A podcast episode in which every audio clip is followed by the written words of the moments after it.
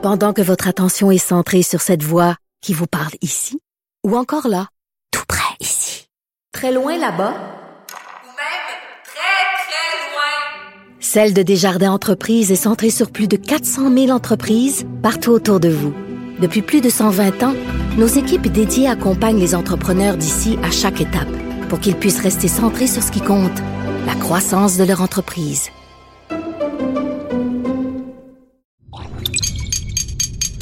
Cube Radio.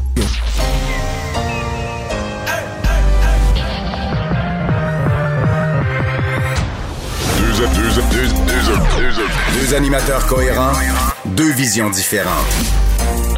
Une seule émission, pas comme les autres. Mario Dumont et Vincent Dessureault. Cube, Cube Radio. Bonjour tout le monde, bienvenue à l'émission Jeudi. Mois de décembre qui avance, dix-sept décembre, on approche des journées les plus courtes de l'année. On le sent bien en fin d'après-midi déjà à cette heure-ci. Euh, bonjour Vincent. Salut Mario. Pas, pas une semaine facile pour ma région, là. Ne, non, Bas-Saint-Laurent, euh, écoute, c'est pas relié à la pandémie, là. Non. Euh, mais ils ont perdu, enfin, perdu, il faut dire, euh, deux, leurs deux députés... qui sont, euh, je me l'expliquais, euh, qui sont complètement au Bas-Saint-Laurent. Là. Rimouski, Rivière-du-Loup. Parce que Pascal Bérubé, par exemple, il y a une partie Gaspésie. Euh, de l'autre deux... côté, il y a une partie euh, Kamouraska avec une partie de Chaudière-Appalaches. Les deux députés entièrement à Bas-Saint-Laurent ben, en deviennent deux... indépendants. En trois jours. En, en, effectivement, en trois jours. Et là, c'est bon, Denis Tardif officiellement expulsé de la C A Q. Ça a été rapide hein, après cette histoire. On l'a vu en train de fêter dans une brasserie de Rivière-du-Loup euh, mercredi soir. Donc, ça a été très rapide. À mon avis, il n'y a pas eu de grand... Euh, débat à la C A Q, là, que ça faisait pas de sens et qu'on devait l'expulser. Ça, j'ose pas imaginer la colère de François Legault. Là. J'ose pas imaginer ce qui est sorti de sa bouche quand il a vu cette vidéo-là. Je l'imaginais pas avoir réfléchi beaucoup. Passe-moi là au téléphone, puis ce sera tout. Euh, on verra si on a les détails. Alors Harold Lebel, lui, dit qu'il n'a rien à se reprocher et va continuer d'exercer ses fonctions. On va aller rejoindre tout de suite euh, l'équipe de cent pour cent Nouvelles et Paul Larocque. quinze heures trente, c'est le moment de joindre Mario en direct dans son studio de Cube Radio. Salut Mario, salutations à tes auditeurs euh, également. Mario, je me faisais la réflexion euh, en écoutant euh, les nouvelles un peu plus tôt aujourd'hui. Euh, euh, on n'a plus les députés qu'on avait à Rivière-du-Loup. Là. Ce, cela étant dit, euh, Mario, euh, donc pour ceux qui n'ont pas euh, suivi ou, au courant de la nouvelle, Denis Tardif, c'est le député actuel, il a été élu sous la bannière de la C A Q. Euh, il a été expulsé, ou enfin exclu pour un temps indéterminé du caucus de la C A Q à la suite de son comportement hier soir. On va revoir euh, les images pour ceux qui n'ont pas vu ça encore. Euh, Mario, euh, euh, évidemment, é- é- écoute, euh, ça allait de soi, son, euh, son expulsion du caucus? D'abord, officiellement, il n'a pas été expulsé. Il s'est retiré. Euh, je suis tout à fait d'accord, moi, avec l'utilisation du terme expulsé, parce que ouais. je pense que dans les faits, euh, c'est pas mal ce qui s'est produit. Là. Quelqu'un lui a soufflé à l'oreille. Ce serait bien que, ce serait bien que dans les prochaines, euh, les prochains instants, t'offres de te retirer du caucus parce que, parce que c'est fini de toute façon. Euh, donc, c'est ce qu'on euh, appelle un, un repli stratégique. Là, c'est oui, ça. Mais, et, et écoute, s'il devait, Mario, regarde, s'il avec de... ton expérience, là, avec ton expérience, on les voit les images. Ok, ça se passe hier soir dans Rivière-du-Loup. Euh, les gens autour de lui, Le, le, le député, c'est lui, c'est, on, on le voit de dos. Là. Ah, donc, euh, pas de masque, pas de deux mètres, euh, et cetera, et cetera, plus que deux adresses différentes à la même table. T'sais, écoute, c'est, c'est la trifecta, là, en, en quelque part. Mario, avec ton expérience, tu connais François Legault, toi. Il voit ça ce matin, là, où il prend connaissance de ça. Il réagit comment, tu penses? J'ose même pas l'imaginer. Déjà, de, de, déjà qu'on s'entend que tu sais, les derniers mois ont grugé un peu sur sa patience, là. Euh, puis il est obligé de prendre des décisions difficiles, puis il est sous pression tout le temps. Mais nous, on voit rien que la moitié, on voit rien que la. Mais tu sais, lui par en arrière, des gens qui doivent l'interpeller tout le temps pour lui demander des affaires. Et là, euh, il arrive comme à la fin de l'année. Il a pris sa décision la plus difficile pour le temps des fêtes. Ça a comme passé. Il y a des gens en colère, il y a des commerçants en colère, mais ça a comme passé quand même pas si pire. Penses-tu qu'il y a besoin de ça? Le symbole, Paul, il est très fort, là. Lui, François Legault, met tout dans sa peau. Il se dit, OK, moi, là, je ferme des commerces, je force des fermetures de restaurants. Les gens ont peur de perdre leur chemise, perdre leur commerce. J'impose des règles, les gens peuvent pas se voir. J'impose des règles d'une sévérité là, partout. Puis un de mes députés fait ça. François Legault, Paul, dit mot à mot, dans plus qu'un point de presse. Je me souviens de l'avoir entendu. C'est pas le temps de faire des parties de bureau. Cette année, pas de parties de bureau. C'est vrai. Un de ses députés fait un parti de bureau, bras dessus, bras dessous. Puis, je sais que c'est pas... Euh, je veux dire, on se comprend là, que euh, sont sous. Là. Il y en a un qui dort sur la table à un moment donné, puis tout ça. C'est pas... Euh, mais déjà arrivé moi aussi, là. Mm. Mais c'est juste que tu dis, OK, mais là, t'es sur la place publique, euh, tellement paf que là, tu te rends même pas compte euh, que t'es en train de transgresser publiquement des, des règles. Puis là, c'est pas comme une petite règle nouvelle, une niaiserie, un nouvel article du Code de la route, là. On parle des règles, là, que le premier ministre convoque la presse, puis il y a à peu près deux millions de personnes qui écoutent, puis il s'assoit en avant, puis il les martèle depuis huit mois. Symbole de plus. Il a fermé la place. Là. Ce matin, c'est fermé. Là. Les restaurants, la, la, le Bas-Saint-Laurent, cette partie du Bas-Saint-Laurent ouais. qui était encore en zone orange jusqu'à hier soir, c'est fermé ce matin. Imagine le symbole. La dernière journée, le lendemain, le, le soir même, en fait, le gouvernement oblige les commerces à fermer, puis fermer définitivement jusqu'au mois de janvier. Mais ben, le dernier soir, parce qu'on dit aussi aux gens, faites pas ça, là, allez profiter du... Quand on sait que ça ferme, allez profiter du dernier soir pour faire ce qui ne sera pas légal le lendemain. Gardez-vous une gêne, soyez prudents. La cour est pleine, la cour est pleine, donc euh, je vois pas, euh, je me questionnais, puis quand j'ai commencé à voir qu'il y avait du silence autour du bureau du premier ministre, ça répondait pas trop, allez vous faire un point de presse, allez vous faire un communiqué, c'était comme silence radio. Moi, mon petit doigt m'a dit, euh, attention, là, ça va, il va, il va, quand, il va sortir juste une affaire du bureau du premier ministre, puis ça va être, euh, ça va être clair et net, et mm. on s'entend que c'est sévère, là, hein? On s'entend que c'est, c'est d'une certaine façon, moi je pense qu'il n'y avait pas le choix sur le mais, plan mais des symboles, temps... mais... Oui, c'est clair, mais en même temps, la, j'allais dire, la, la faute, elle est, elle est sérieuse aussi, là, oui. en, en temps de pandémie. Euh, tu sais, le gouvernement dit à, aux gens, restez chez vous, sortez pas, euh, diminuez vos contacts, restreignez-les, éliminez vos contacts. Et là, tu as un de, tes, tes, de ces députés qui, tu sais, au fond, c'est un peu comme euh, « faites ce que je dis, pas ce que je fais ». C'est la dernière chose dont ils avaient besoin à ce moment. Ben absolument, absolument. C'est tout ce que le gouvernement veut, euh, veut éviter. Donc, euh, voilà. Donc, c'est, c'est, est-ce que c'est sévère? Soyons honnêtes. Oui, c'est sévère pour un député, parce que c'est pas banal, là. Pour sa carrière politique, pour l'ensemble, c'est, c'est toute une claque là, d'être exclu du caucus. T'sais, certains pourraient dire, ben, il n'a pas, il a pas volé.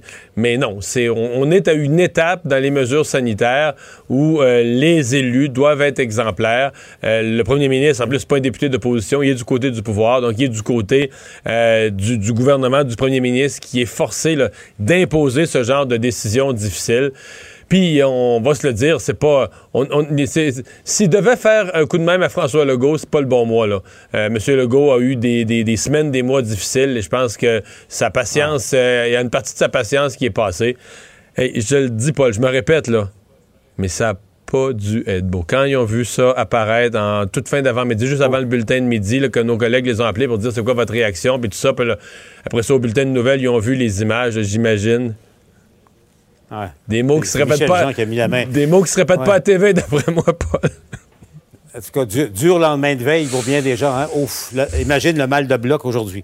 Euh, Mario, euh, l'autre affaire, tu as vu ça hier euh, dans le communiqué qui suit le Conseil des ministres sur les nominations. Je regardais ça, je disais Stéphane Le Bouyonnec, l'ancien président du, de la C A Q. C'est lui qui avait été candidat dans, dans la Prairie, qui avait dû être retiré parce qu'il était au centre d'une, d'une controverse. Rappelons-nous, euh, il était à, à des intérêts d'une compagnie qui fait des prêts à des taux de, à l'extérieur du Québec, euh, des taux de, de ça, monte, ça montait jusqu'à quatre-vingt-dix pour cent de taux d'intérêt. Donc, euh, ça a te, tellement embarrassé qu'il il a dû se retirer euh, de, en pleine campagne électorale. C'est, d'ailleurs, c'est le, le monde est petit parce que c'est ce qui a amené Christian Dubé. Ben oui. Là, François Legault le nomme parce qu'on sait, là, tu sais, Mario... Tu le sais, toi, euh, et je le sais également, c'est un très, très proche de François Legault. Là. On peut, dans le cercle de ses amis. Là. Et puis, euh, il le nomme pratiquement numéro deux de la, fonc- de la haute fonction publique à Québec.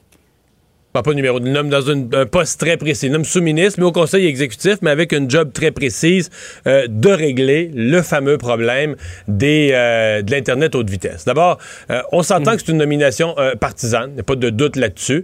En même temps, c'est une nomination partisane euh, comme d'autres gouvernements en ont rarement fait. Il faut tout dire. Euh, il ne prend pas la permanence d'emploi du secteur public, contrairement à plein d'autres que nomination partisane, okay. c'était des emplois à vie. C'est un contrat de deux ans pour faire une job. Il prend même pas la prime de séparation auquel il y aurait droit après. Donc, on a voulu encadrer ça. Il vient là... Euh, d'abord, Stéphane Le Bouyonnec n'a pas besoin d'argent, là, pour les gens qui le connaissent. Donc, il vient là vraiment pour faire un, un travail. Et ça, euh, c'est le point quand même qu'il faut mettre. Pour le reste, moi, je dois dire, donc, je connais Stéphane Le Bouyonnec personnellement, mais sans la moindre hésitation. J'avais défendu qu'à l'époque de la campagne électorale, qu'il n'y avait pas de scandale, que l'entreprise dans laquelle il était, était impliquée était très correcte.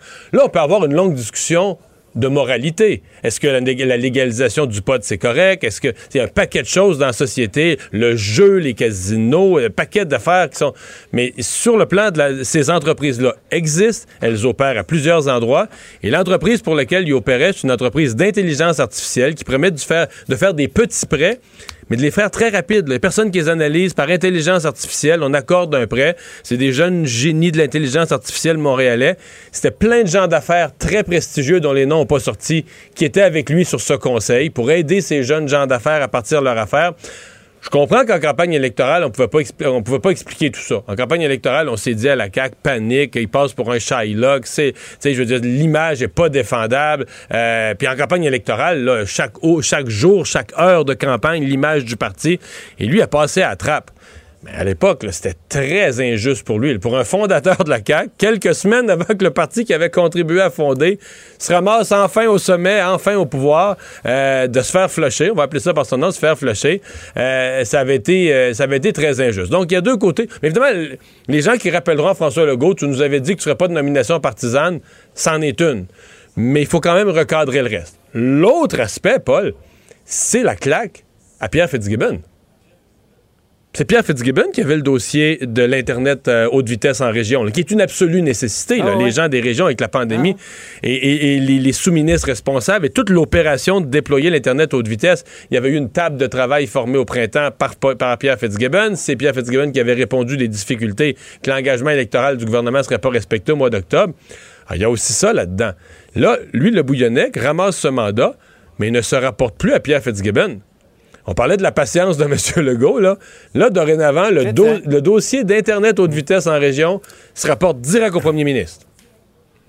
Pierre Fitzgibbon donc, est, donc, vient, euh... vient de perdre cette responsabilité-là. On n'est pas loin de... Il y a de... beaucoup de politique là-dedans, donc. Hein? Oui, oui, mais, mais on n'est pas loin, on n'est pas loin d'un et, sous-entendu. Et leçon d'humilité.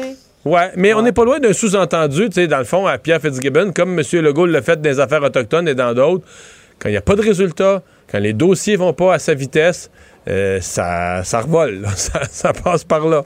Bon. Alors, voilà qui est dit.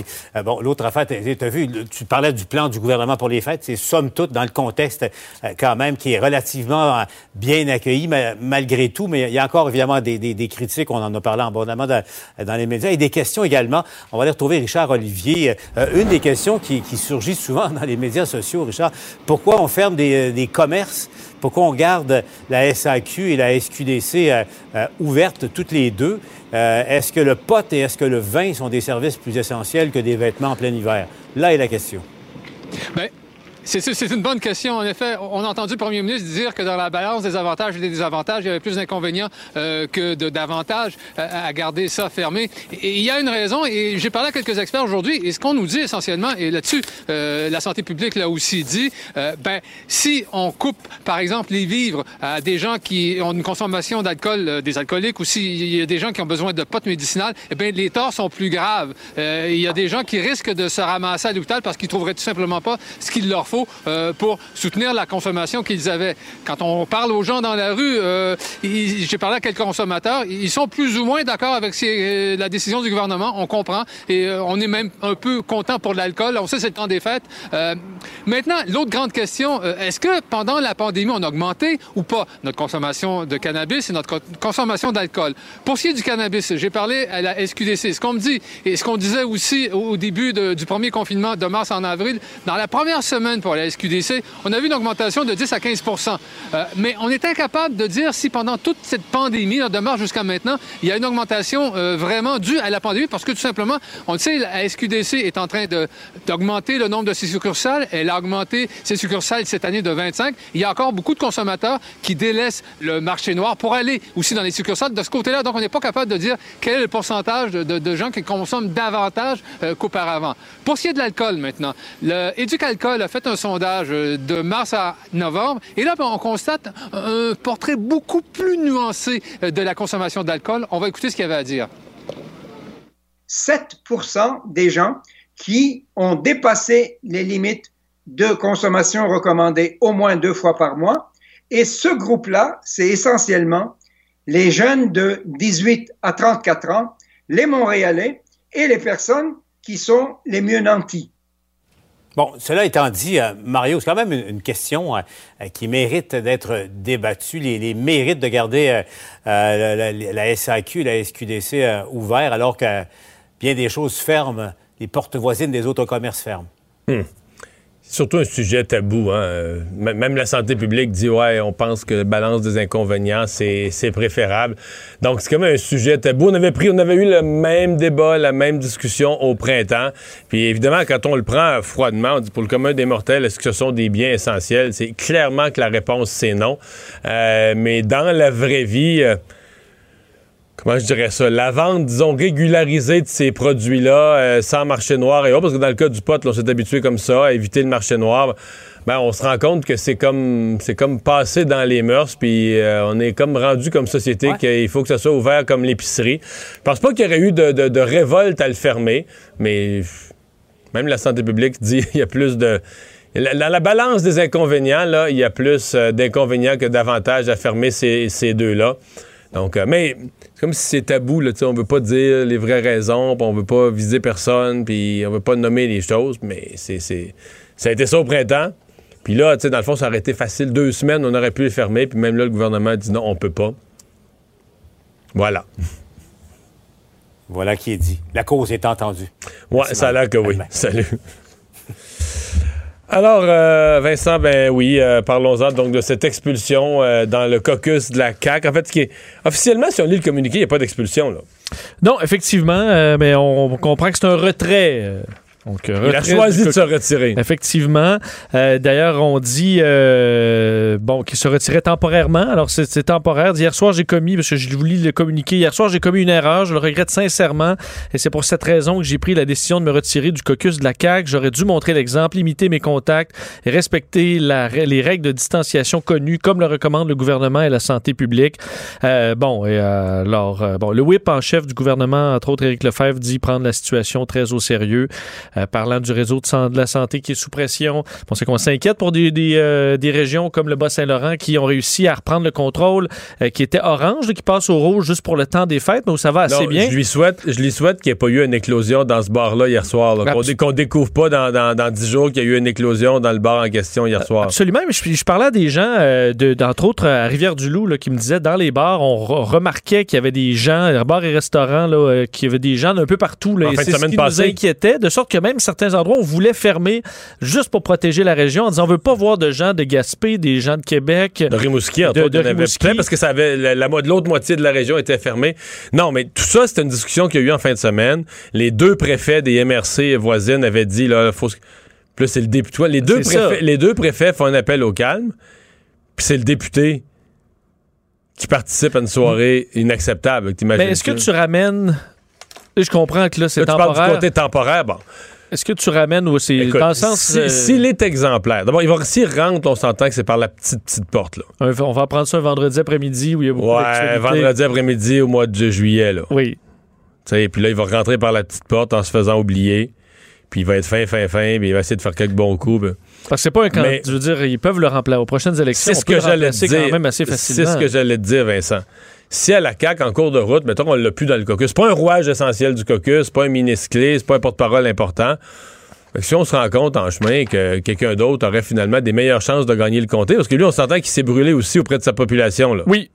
Et est-ce que c'est un candidat si fort dans la région? Euh, bon, Donc, si on trouvait que... si on identifiait quelqu'un d'autre, puis qu'on pensait que cette personne-là a des meilleures chances de gagner le comté, je te pose la question, tu es stratège en chef du parti, pourquoi tu le, pourquoi tu le reprendrais? Là? Je, je me pose la même question.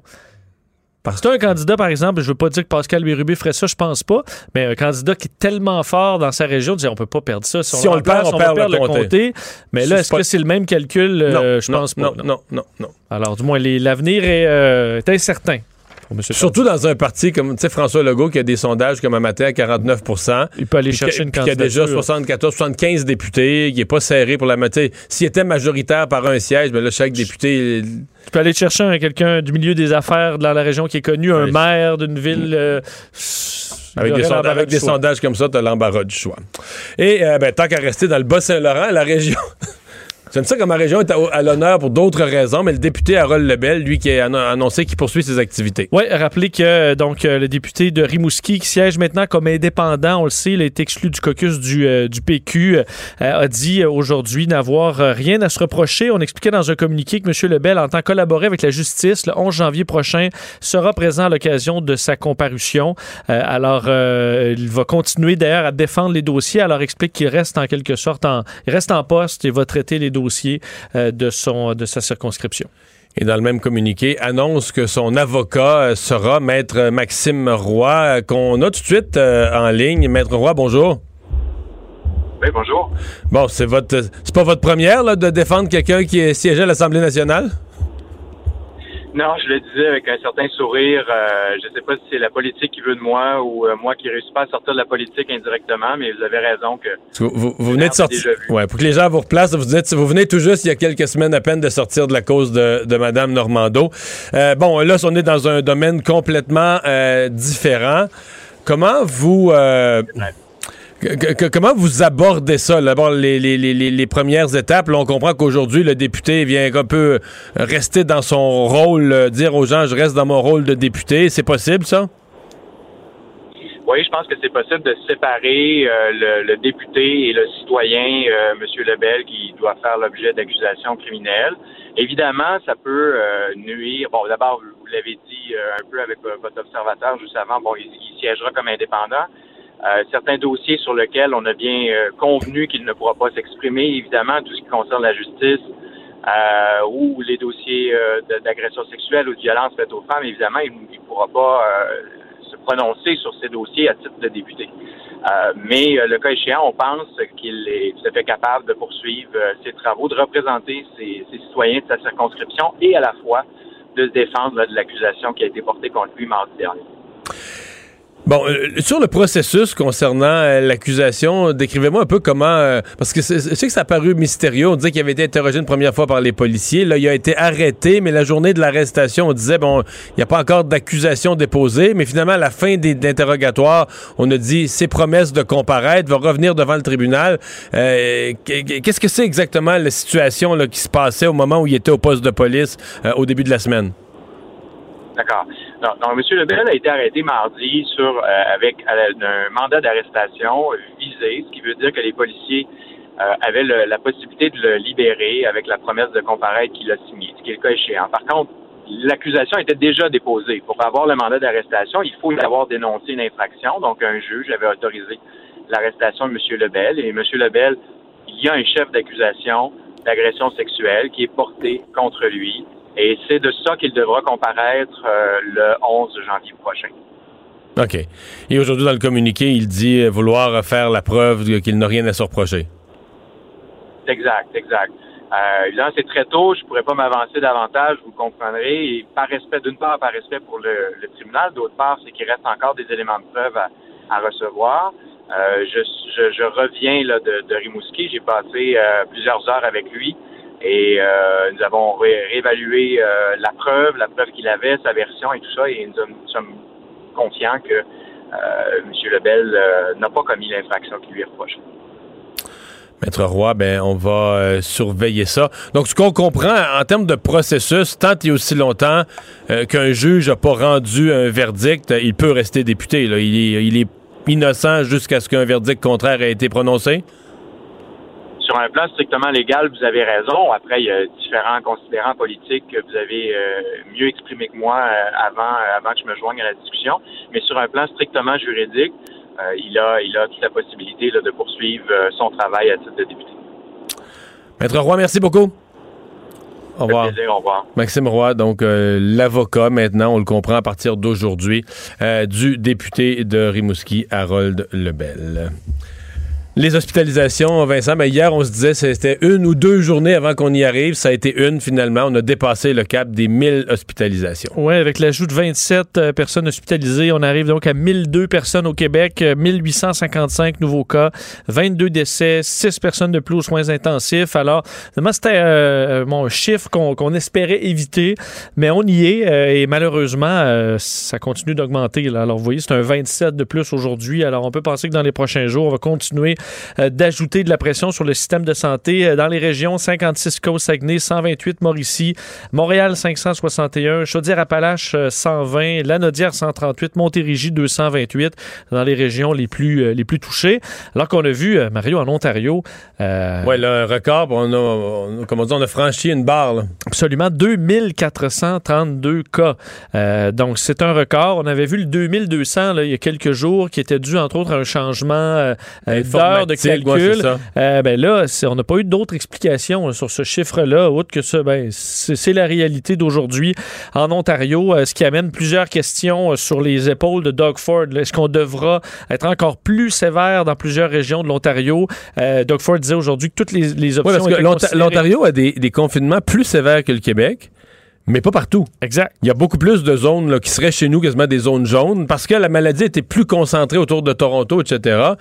Euh, mais là, ouais... Le nombre de cas augmente, je pense, dans, dans plus, plusieurs nouvelles régions. Oui, de sorte qu'on se questionne sur un couvre-feu, euh, carrément des, des confinements additionnels. Alors, euh, Doug Ford surveille ça et euh, on verra les décisions, mais qui devront arriver rapidement. Culture et société.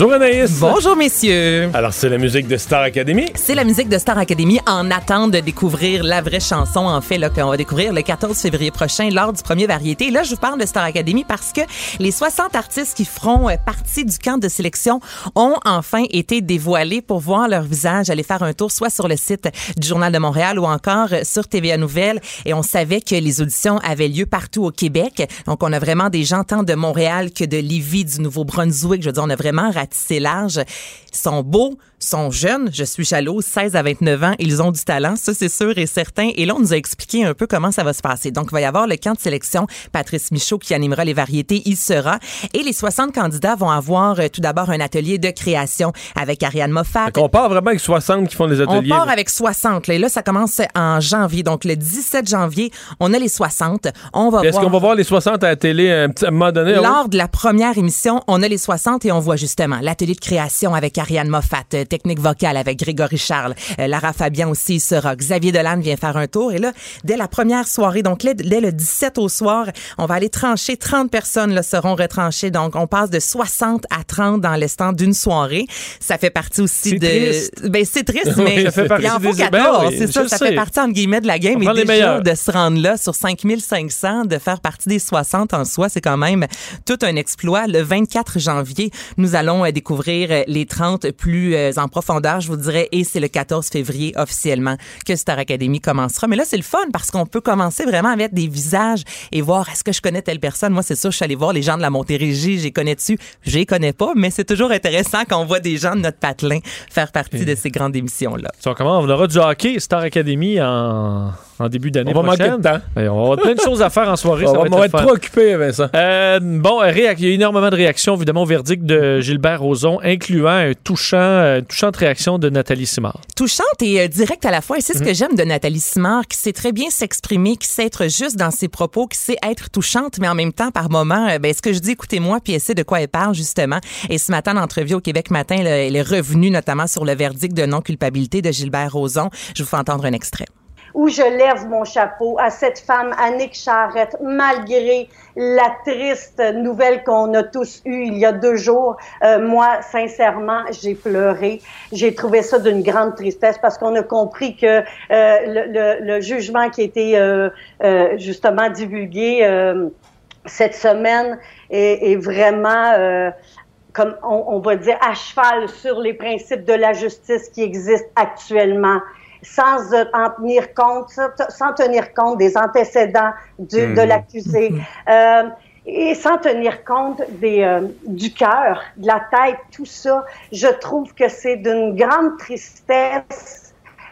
Euh, et, et, et, et, mais cela dit, j'ai beaucoup apprécié euh, le message de Mme Annick Charrette qui a dit aux victimes: continuer de dénoncer. Continuer de dénoncer. Donc, l'entrevue est disponible, évidemment, euh, sur euh, la plateforme de T V A Nouvelles.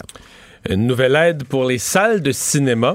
Oui, une aide attendue, je vous dirais, deux mille vingt. Oui, commence pour, à être tard euh, quand même. Commence à être pas mal tard, je te dirais. Le, le, le box-office a pas mal de misère cette année. On en a parlé amplement. Quoique, euh, au niveau du cinéma québécois, c'est pas si mal. Au mois d'août, on avait quand même un trente pour cent des parts là, au niveau du box-office. Donc, on s'en est quand même pas si mal sorti en raison justement des films américains qui euh, ne sont pas débarqués dans les salles. Mais quand même, la ministre de la Culture et des Communications, Nathalie Roy, a annoncé enfin une offre de quatre virgule six millions pour les salles de cinéma. Donc, c'est soixante-seize établissements, quatre cent soixante-neuf écrans, et ça a quand même été bien reçu. Parce que des fois, des nouvelles comme ça, finalement, euh, ça a l'air bien beau là, sur papier, mais dans le concret, les gens disent « Ouais, mais on, c'est, c'est, pas ça, assez. c'est pas assez, ça marche pas. » Mais là, quand même, il y a le président de la Corporation des salles de cinéma du Québec, Éric Bouchard, qui a dit que ce soutien financier-là va vraiment donner la chance aux joueurs de reprendre leur souffle. Il y a Denis Urtubise de l'Association des propriétaires de cinéma du Québec qui dit « C'est parfait parce que c'est une aide, oui, pour les cinémas, mais aussi pour euh, les producteurs, pour tout le monde. Là, lorsqu'on diffuse un film, il y a le cinéma, mais il y a une grosse gang aussi derrière. Donc, en général, je vous dirais que c'est quand même très bien reçu, cette offre-là qui, comme tu dis, Mario, était, était attendue. Et euh, Barack Obama fascine encore euh, aujourd'hui, il faut croire. Et quoi, lui, là, son compte en banque doit être extraordinaire. Oui, pas, je pense non, que mais oui. On va se rappeler là, avec ses, mémo- ses mémoires avec Michelle Obama. Ses les conférences. Deux, euh, ses conférences, tout ça. Et juste pour les mémoires, c'est une entente de soixante millions de dollars. Là, tu dis, ses conférences, ses apparitions, je veux dire, on s'entend que ça roule quand même très bien, Barack Obama. Et son, son livre, le premier tome, Enfin une terre promise, euh, s'est vendu déjà en un mois. Je vous rappelle que c'est sorti le dix-sept novembre à plus de trois virgule trois millions d'exemplaires. Et ça, c'est juste au Canada et aux États-Unis. Le livre a été traduit dans vingt-quatre langues. Juste pour vous dire, Ma vie de Bill Clinton, au total, s'est vendu à trois virgule cinq millions et Instant décisif de George W. Bush à quatre millions. Donc, lui, en un mois... Merci, bonsoir, j'efface. Et il semble pas avoir de grands trucs super croustillants euh, là-dedans, là, son avis sur... Ben, il parle de comment que ça mémoire, s'est passé ouais. à la, la Maison-Blanche. Le premier tome termine en deux mille onze, donc on n'a même pas encore toute l'histoire et ça fonctionne. Donc j'imagine que sous peu, nous aurons droit au reste hmm. de l'histoire de Barack Obama. Mais eux, ça rentre à deux, là. Michel écrit quoi que ce soit, ça se vend. Barack écrit n'importe quoi, ça se vend. Ils font une conférence, ça se vend. Oh, il fera des bangs, puis ça se vendrait fort. Ouais, c'est ça. Et finalement, Vidéotron euh, qui euh, donne une chance aux gens pour le temps des fêtes. Ben oui, on va, on va être à la maison, euh, effectivement. Donc, Vidéotron a annoncé suspendre euh, tous les données, en fait, les frais d'usagers, euh, Internet, euh, peu importe, là, votre forfait va se transformer en forfait illimité. Donc, vous pourrez parler euh, à bon vous semble à toutes les gens que vous aimez, même si on cloche au niveau des vidéoconférences. On sait parfois, ça, on peut avoir peur un peu là, de dépasser au niveau des limites. Donc là, ça redevient, euh, ce sera illimité du vingt décembre au trois janvier. Pas besoin d'aller faire un tour sur votre cellulaire pour arranger le tout. Ça se fera automatiquement dans quelques dodos à peine. Merci Anaïs. Ça me fait plaisir. À demain. Pendant que votre attention est centrée sur vos urgences du matin, vos réunions d'affaires du midi, votre retour à la maison ou votre emploi du soir, celle de Desjardins Entreprises est centrée sur plus de quatre cent mille entreprises à toute heure du jour. Grâce à notre connaissance des secteurs d'activité et à notre accompagnement spécialisé, nous aidons les entrepreneurs à relever chaque défi pour qu'ils puissent rester centrés sur ce qui compte, le développement de leur entreprise.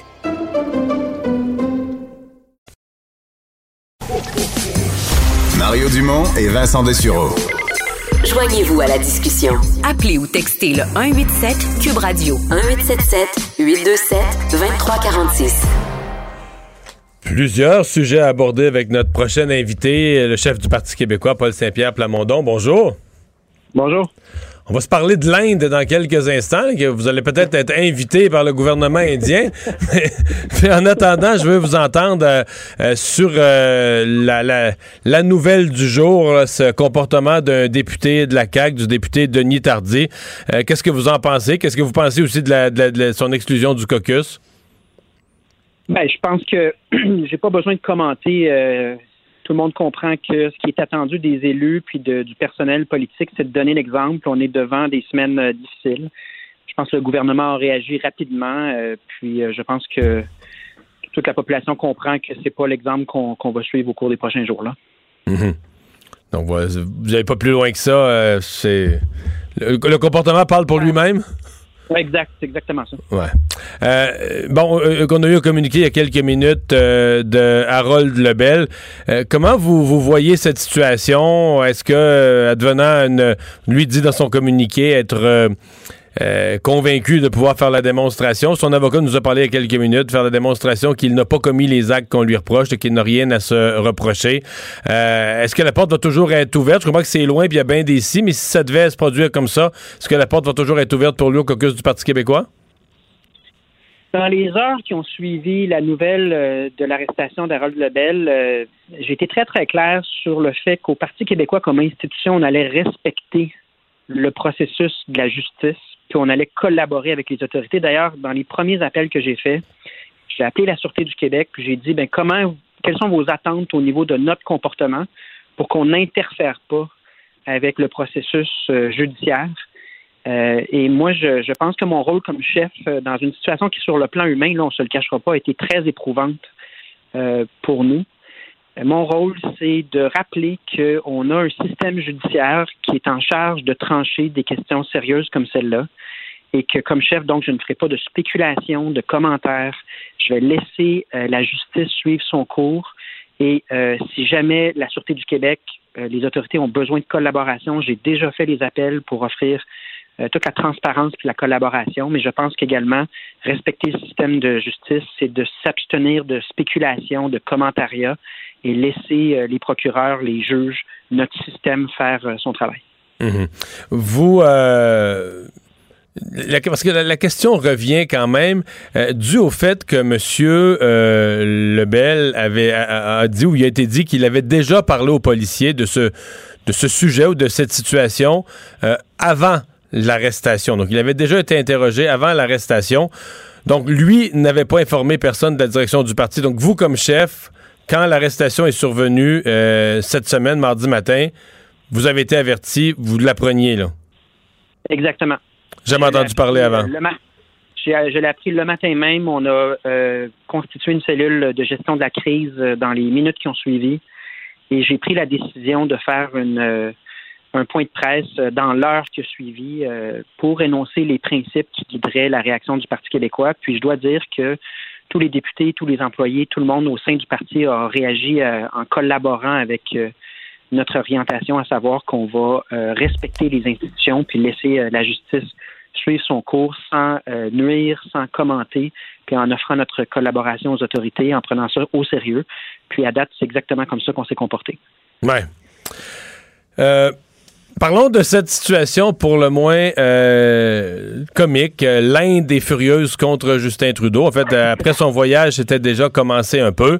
Mais là, M. Trudeau est intervenu. Il y a une grève, une des plus grosses grèves qu'on a vues quasiment dans l'histoire de l'humanité. On parle de, de dizaines de millions de personnes, même de centaines de millions de personnes. Euh, M. Trudeau se mêle de cette crise. Et finalement, les gens en Inde sont furieux. Dans une émission d'affaires publiques, j'essaie d'expliquer ça pour les gens qui n'ont rien vu ce matin dans Le Devoir ou ailleurs, là. Dans une émission d'affaires publiques hier en Inde, on se met à écœurer Justin Trudeau, puis à dire « Ouais, mais Justin Trudeau, je serais bien curieux, lui, dans son pays, si le Québec faisait l'indépendance, puis nous, l'Inde, ben, on va appuyer l'indépendance du Québec. » Ils ont même parlé d'inviter là, des, des gens qui défendent l'indépendance du Québec. Si vous êtes in- si, si vous êtes invité pour une émission de T V indienne pour aller parler de l'indépendance, vous y allez? Pas, mais c'est quand même pas rien parce que ce sont de vrais diplomates qui étaient sur... Oui, oui, oui, des euh, invités prestigieux, là, oui, oui. Exact, c'était pas des commentateurs qui ne sont pas dans l'appareil, ce sont des gens dont la fonction c'est d'être diplomate et qui disaient euh, avec euh, un certain euh, sérieux, disaient, ben, pourquoi on n'inviterait pas euh, un chef indépendant, le chef des indépendantistes euh, du Québec, deux, trois jours en Inde pour lui montrer euh, comment l'Inde c'est beau, puis je, évidemment, je... On parle d'une émission de télévision, là, puis je, j'ai pris ça avec un grain de sel, mais j'ai pas pu m'empêcher de promettre à l'Inde que, que lorsque j'irai en Inde, je me déguiserai pas, puis je ne ferai pas de danse en public. Puis je pense que le commentaire risque de circuler un peu partout en Inde, donc ça va être intéressant de suivre ça sur Twitter au cours des, des vingt-quatre prochaines heures. Mmh. Euh, c'est quand même drôle. Euh, l'impression, c'est que c- ce matin, euh, ce matin, il y a un sondage léger qui met la, la, l'appui à la souveraineté, l'appui à l'indépendance à son plus bas. Euh, au moment où les Québécois en parlent plus, c'est en Inde qu'on en parle? Oui, puis en même temps, c'est, on, on voit que la pandémie a un impact certain sur les sondages. Il n'y a pas très longtemps, on avait un sondage où euh, l'indépendance était à quarante pour cent après répartition des indécis. Moi, ce que, ce que je lisais dans le sondage de ce matin, c'est que plus la pandémie frappe fort, plus les gens ne veulent pas entendre parler de politique au sens partisan ou au sens d'avenir du terme. Il y a quelque chose d'humain puis de très normal à s'occuper de sa survie à court terme, à s'assurer que ses proches euh, que la planification des prochaines semaines, puis euh, tous les, les, les désagréments, les difficultés liées à la pandémie sont, euh, sont la priorité. Donc, c'est un peu dans, dans ce contexte-là où, euh, dans les prochaines semaines, euh, faut pas s'attendre à de la politique euh, partisane classique. Il euh, va falloir se serrer les coudes. Puis, euh, je pense que c'est tout à fait normal que la population ne veuille pas entendre parler de probabilité ou de projet d'avenir quand les prochaines semaines, on le sait, vont, vont être exigeantes pour tout le monde. Ouais. Vous êtes inquiet? Vous, deux, trois fois que vous me dites ça, que les prochaines semaines, vous avez l'impression que ce qu'on voit comme portrait dans le système de santé, euh, sept mille quatre cents membres du personnel qui sont, qui sont plus là, qui sont plus disponibles, vous, vous craignez ce qui pourrait arriver en début d'année? Euh, c'est-à-dire, je ne sais pas que je crains, mais il y a deux sphères de risque. D'ailleurs, on avait euh, une rencontre, euh, les, les chefs d'opposition avec le premier ministre aujourd'hui. Ça s'est très bien déroulé. Et ce que je disais au, au, au premier ministre, c'est en fait, on a deux sphères de risque simultanément. On a euh, l'importance d'être discipliné pendant les fêtes parce que notre réseau de santé ne, ne pourra pas, si on est indiscipliné, là, accommoder un nombre illimité de patients. Ça aura des conséquences graves. Donc, il faut, faut de l'adhésion, de la cohésion comme, comme société. Puis ensuite, ben il y a le moral des gens. C'est important de, de favoriser le, le, le meilleur moral possible dans les circonstances. Puis on a d'ailleurs travaillé, euh, réfléchi à des solutions à ce niveau-là. Mmh. Paul Saint-Pierre Plamondon, merci beaucoup d'avoir été là. Merci. Au revoir. Le chef du Parti québécois, donc... Euh... On comprend que l'invitation en Inde, là, c'est plus euh, un, un clin d'œil. Je suis pas sûr que ça va arriver là, non. officiellement. Que les... Mais j'avoue que c'était quand même spectaculaire de voir des, des diplomates indiens invités. Euh... Je pense que M. Trudeau est plus très populaire en Inde. Là. Auprès du... Ben, en fait, il est populaire. Probablement populaire auprès de la minorité. Euh... Probablement populaire auprès de la, de la, de la minorité là-bas. Euh... Du, du sud du pays, là, la minorité sikh, mais auprès du gouvernement indien comme tel, j'ai l'impression que ça, les relations sont archi tendues. On va s'arrêter pour parler sport dans un instant. Pendant que votre attention est centrée sur vos urgences du matin, vos réunions d'affaires du midi, votre retour à la maison ou votre emploi du soir, celle de Desjardins Entreprises est centrée sur plus de quatre cent mille entreprises à toute heure du jour.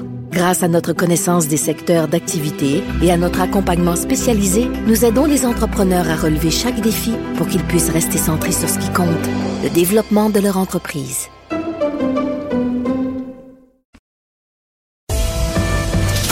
Le remède à la désinformation. Le remède à la désinformation. Mario Dumont et Vincent Dessureault. Cube Radio. Alors, euh, Vincent, il y aura dès la semaine prochaine des nouveaux sites de vaccination. Euh, plus tôt dans la semaine, le, le, le nouveau patron des vaccins, M. Paré, m'avait parlé de vingt. Et finalement, mise à jour ce matin, il y en aura même un de plus. Oui, vingt et un à partir de lundi. Donc, effectivement, tes informations étaient bonnes qu'on allait avoir euh, quand même une augmentation des sites. Euh, et là, on les a euh, on les a donnés en détail. Aujourd'hui, Christian Dubé, le ministre de la Santé, sur le fait qu'il y aura donc dès lundi vingt et un sites de vaccination dans euh, écoute, la plupart des régions du Québec. Là, c'est vraiment partout ben, au Québec. Officiellement, en termes de région administrative, il y a juste la région nord du Québec qui n'en a pas. Et, et, et dans leur cas, c'est du Moderna. Là. C'est des vaccins Moderna parce que le vaccin Pfizer est trop difficile à manipuler pour le transporter à, à Radisson, à, à Bay James, à, c'est à Basse-Côte-Nord, oui. et cetera. Et on sait que le, le vaccin Moderna pourrait arriver quand même assez rapidement. Alors, ses oui. premières doses risquent de se diriger vers, vers le nord, mais c'est pas une opération, une opération qui va se faire un, un peu différemment, là, vu que tu n'as pas un centre de vaccination dans chaque, dans chaque village. Alors, des zones euh, de vaccination, le Bas-Saint-Laurent, Saguenay, euh, des ajouts en Estrie, Abitibi-Témiscamingue, Gaspésie, Chaudière-Appalaches. Alors, vraiment un peu partout, euh, les sites seront, euh, seront déployés. Depuis le début de l'opération, c'est mille six cent treize vaccins qui ont été euh, administrés. On en prévoit à peu près presque cinq mille d'ici la fin de la semaine. Alors, on va tout de suite aller parler sport. Jean-François Barry qui est là. Salut Jean-François. Bon jeudi, messieurs. Alors, la Russie, c'est une décision qu'on, qu'on attendait. La Russie qui était au banc des accusés là, en matière de dopage, de tricherie. Euh, mais la décision a cogné fort, hein? Euh, oui, quoi, même si euh, l'Agence mondiale antidopage demandait quatre ans. Euh, Maintenant encore plus, ah oui? Oui, il demandait quatre ans. Euh, ce qui, ça, c'était très, très sévère, on s'entend. Euh, quand même, euh, deux ans donc pour la Russie de sanctions, interdiction de participer aux prochains Jeux olympiques, ceux de Tokyo, ceux de Pékin, aux championnats du monde aussi. Les plus petites compétitions, ça, ils pourront y participer. Euh, ça veut dire quoi, en gros? Ça veut dire que, dans le fond, les athlètes vont pouvoir être là quand même, euh, en portant le titre de athlète neutre ou équipe neutre, Donc, euh, aucune mention du pays, aucun drapeau, aucune hymne nationale ne sera jouée là, advenant le cas où, euh, où il gagne. Et euh, ce qui est différent de la dernière fois, parce que c'est déjà arrivé ça, hein, puis moi, honnêtement, j'avais trouvé ça moyennement sévère, là, tu sais, ça disait athlète... Euh, athlète russe ou quelque chose comme ça, là, genre, ouais, ouais. Euh, on, on, on comprenait quand même pas mal d'où il venait, là. C'était, c'était ouais. assez évident. Euh, cette fois-là, par contre, les athlètes vont devoir prouver euh, qu'ils n'ont pas fait usage de substances en collaboration avec l'agence antidopage. Donc, c'est pas juste eux autres à fournir un rapport, ça va devoir être fait de, de pair avec l'agence antidopage, donc... Euh, ça va être plus strict, plus sévère. Euh, fait que, moi, je trouve que c'est une bonne affaire, là, honnêtement. On peut pas les laisser euh, continuer comme ça de, de trouver des façons de tricher. Fait que euh, chapeau. Euh, j'espère que ça va porter fruit. J'espère qu'il, qu'on verra pas de, de mention de la Russie ou quoi que ce soit là, sur leurs vêtements ou ailleurs. Mais je, je trouve que c'est une bonne décision. Euh, c'est plate pour Parce les... Parce que là, ça couvre quand même... Dans, dans, le, ouais, dans le concret, là, ça couvre deux Olympiques, pas de Russes, là. Exactement. Deux de, des championnats du monde aussi. Et ça empêche aussi la Russie d'organiser des événements internationaux. Donc, pendant deux ans, là, ils ne pourraient pas poser leur candidature pour avoir, je ne sais pas, moi, les internationaux de plongeon. Ils n'ont pas le droit de faire ça, là. Les championnats du monde de natation, championnats du monde, peu importe quoi, euh, ils n'ont pas le droit de s'inscrire à ça. Est-ce que ça va, est-ce que ça va changer le système en Russie? Où on va juste essayer de tricher d'une meilleure façon. Moi, c'est ce que j'ai hâte de voir, parce qu'il y a un problème qui est là depuis des mm-hmm. années. Puis au lieu de se conformer, ils trouvent une meilleure façon de contourner c'est... les règlements. Fait que j'espère que ça va porter fruit. Ouais. Et on sait qu'ils étaient capables d'organiser des systèmes euh, quasiment incroyables pour, euh, pour se doper, là. C'était ah, très c'est évolué. Là. C'est-à-dire qu'il avait organisé les laboratoires. Avait organ... ah ouais, tout était... des trous dans les murs. Des... C'est vraiment, vraiment, vraiment spécial. Euh... Il y a énormément d'efforts qui est mis à tricher. C'est ça qui est fantastique. C'est, là, c'est pas juste on va falsifier un dossier ou quelque chose comme ça. Là. Il y a de la recherche, il y a des laboratoires, il y a vraiment de... des sous qui sont investis dans comment on peut contourner les règles qui peuvent se faire prendre. C'est une... Ben... c'est une façon de voir les Jeux olympiques qui est peut-être pas la nôtre ici. Jean-François, une nouvelle euh, bien dommage, Henrik Lundqvist qui doit faire euh, l'impasse sur sa prochaine saison. Oui, et peut-être sur sa carrière, en fait. Henrik Lundqvist, vous le savez, le gardien des Rangers de New York, le roi Henrik, comme on l'appelait à New York, qui, qui a été tout un joueur là-bas là, pendant des années, puis même pendant une génération, à mon avis, ça a été le meilleur gardien de la Ligue nationale, le plus régulier dans les quinze dernières années. C'est un gars qui a gagné le Vézina, plusieurs finales de Coupe Stanley, plusieurs fois en nomination aussi pour le Vézina. Il avait mis fin à son entente avec les Rangers, donc il était arrivé au bout de son contrat, et les Capitals de Washington lui avaient fait une offre pour être le gardien substitut là-bas. Et finalement, il a rencontré plusieurs médecins partout à travers le pays, partout même à, sur la planète. C'est ce qu'il raconte aujourd'hui dans un, un message et une vidéo quand même assez touchante. Et il y a des problèmes de cœur. On ne dit pas trop euh, problème cardiaque. On ne dit pas quel est le problème exactement, mais ils en sont venus à la conclusion que le risque était trop grand pour lui de poursuivre euh, sa saison. Donc, il fait l'impasse sur la prochaine saison dans la Ligue nationale de hockey. Et moi, l'impression que j'ai, je ne sais pas pour vous autres, là, messieurs, mais j'ai l'impression que c'est sa retraite qu'il vient d'annoncer en même temps, puisque... À quoi, trente... Euh, trente-huit. trente-huit. Hmm. Ouais, quand, trente-huit tu, quand, tu, quand tu sautes une saison à trente-huit ans, c'est proche d'une retraite, ouais. là. Puis, tu sais, lui, on s'entend que dans le fond, au mois de mars, il a été arrêté. Il a joué euh, trois parties en, en série. Les Rangers se sont fait balayer cette année, donc il n'a pas été là longtemps. Et donc, ça veut dire qu'en un an et demi, il va avoir joué trois fois... À trente-huit ans, euh, est-ce qu'un retour euh, est possible pour la saison deux mille vingt, deux mille vingt et un, deux mille vingt-deux avec tout l'argent qu'il y a en banque? On, je sais pas, il est à combien son compte de banque, là, mais on s'entend qu'il y a beaucoup de sous. À un moment donné, j'imagine que tu mets le, le, ta santé euh, en avant-plan là, avec, euh, avec ta famille. Alors, j'ai l'impression que malheureusement, c'est comme ça que ça se termine pour le roi Henrik. Euh, c'est une nouvelle quand même qui est euh, désolante pour lui aujourd'hui. Bon. Il n'y aura pas de monde dans les estrades lorsque la Ligue nationale va reprendre. On comprend que ça risque d'être un petit peu plus tard que le treize janvier, mais ça, ça devrait reprendre à un certain point. Et là, la, la, la Ligue, les joueurs, les équipes, tout le monde cherche des revenus. Oui, tout le monde cherche des revenus. Puis il y a eu cette rumeur-là qui a circulé là, peut-être il y a deux semaines. Et là, c'est le Sport Business Journal qui... Euh, confirme que la Ligue nationale aurait accepté de mettre des logos de publicité sur les casques. Donc, on ne touche pas encore au gilet, et j'espère qu'on n'arrivera pas là, mais en tout cas, on ne touche pas au gilet. Par contre, de chaque côté du casque, il y aurait des, euh, des commanditaires. Ça a été fait dans la Ligue américaine depuis deux ans maintenant. Euh, le, des commanditaires le plus... du, du, des, des marques d'équipements de sport, là, genre un peu comme au golf, là, le, le, la casquette est Nike ou peu importe, là, mais où est-ce qu'on pourrait carrément se promener avec, euh, avec un logo de Subway ou de n'importe quoi, là, d'une compagnie d'essai, Exxon, une compagnie de n'importe quoi là, sur, son, sur son casque? Ben, c'est ce que j'ai hâte de voir, de quelle façon ça va être réglementé. Parce qu'honnêtement, sur le coup, je suis réfractaire à ça. Je suis comme, non, non, non, on va pas commencer à les, euh, à les barbouiller de tout bord, de tout côté. En même temps, là, je comprends que c'est une business et que présentement, on cherche des sous partout. Euh, si c'est bien fait, euh, moi, j'ai l'impression que ça irait à la place. Prenons le casque du Canadien. Là, le casque du Canadien, il y a en avant, mettons, C C M. Et sur le côté, il y a les deux logos du Canadien. Euh, moi, j'ai l'impression que ça irait à la place des deux logos du Canadien. On enlèverait ces logos-là, un peu comme on le fait des fois quand, mettons, quelqu'un décède, là, puis qu'on met le numéro du joueur décédé là, sur le casque de chacune des, euh, chacun des joueurs. Ça pourrait être fait un peu dans ce style-là. Euh, le même commanditaire devra être, selon le, ce qu'on a lu aujourd'hui, le même commanditaire devra être des deux côtés. On ne pourra pas avoir deux commanditaires différents. Et ça devra être approuvé par la Ligue nationale. Parce que ça, c'est le danger, là. Euh, tu sais, euh, je sais pas, moi... Euh, Euh, la belle province décide de commanditer le Canadien ici.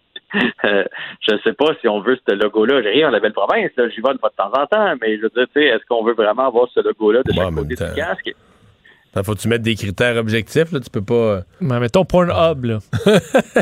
tu veux pas... Tu veux pas que ce soit sur le casque. Mais est-ce qu'on peut mettre, ouais. euh, mettons, en Europe, une voiture là, dans les estrades, si c'est vide? Ça, je sais pas, est-ce qu'ils ont déjà commencé à faire ça? Ou...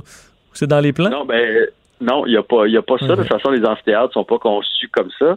Mais vous en pensez quoi, vous autres? Est-ce que t- vous trouvez que ça dénature un peu l'uniforme du joueur de hockey ou ça vous dérange moyennement? Mmh, Moi, je pense ben, qu'on va le remarquer deux games. Là. Après ça, ça ouais. va finir. Non, je trouve pas ça très, très grave. C'est juste de, de, de, de mettre la, les marques de vêtements, de faire comme la promotion... Tu sais, c'est au golf, là, c'est quand même classe. Là, c'est, c'est, c'est la marque. On comprend qu'ils sont commandités par la compagnie pour le porter, mais c'est sûr que tu te mets à voir. Parce que tu veux pas que tes, tes, tes athlètes deviennent des arbres de Noël. Là. Je veux dire, avec des publicités euh, tout partout. Ben, mais bon, s'il y a une chose que je comprends, c'est qu'ils cherchent des revenus. Mais des revenus pour qui, au fait? Là? C'est, c'est-tu clair, clair, clair? Est-ce que c'est des revenus pour l'équipe, pour le joueur euh, qu'on, qui compléterait sa paye? Ou qu'est-ce qui, euh, qui, qui ramasse l'argent? Ben moi, j'ai l'impression, comme la convention collective est cinquante cinquante, c'est ce qu'on a signé là dans la dernière convention collective, que maintenant, les joueurs, quand on fait des profits, là, ce qu'ils mettent en fiducie, ça leur retourne au niveau des, des profits qu'on a fait ou encore des pertes qu'on a faites. Donc, on met cet argent-là dans le pot, puis de facto, euh, d'après les conventions, on va être divisé cinquante cinquante.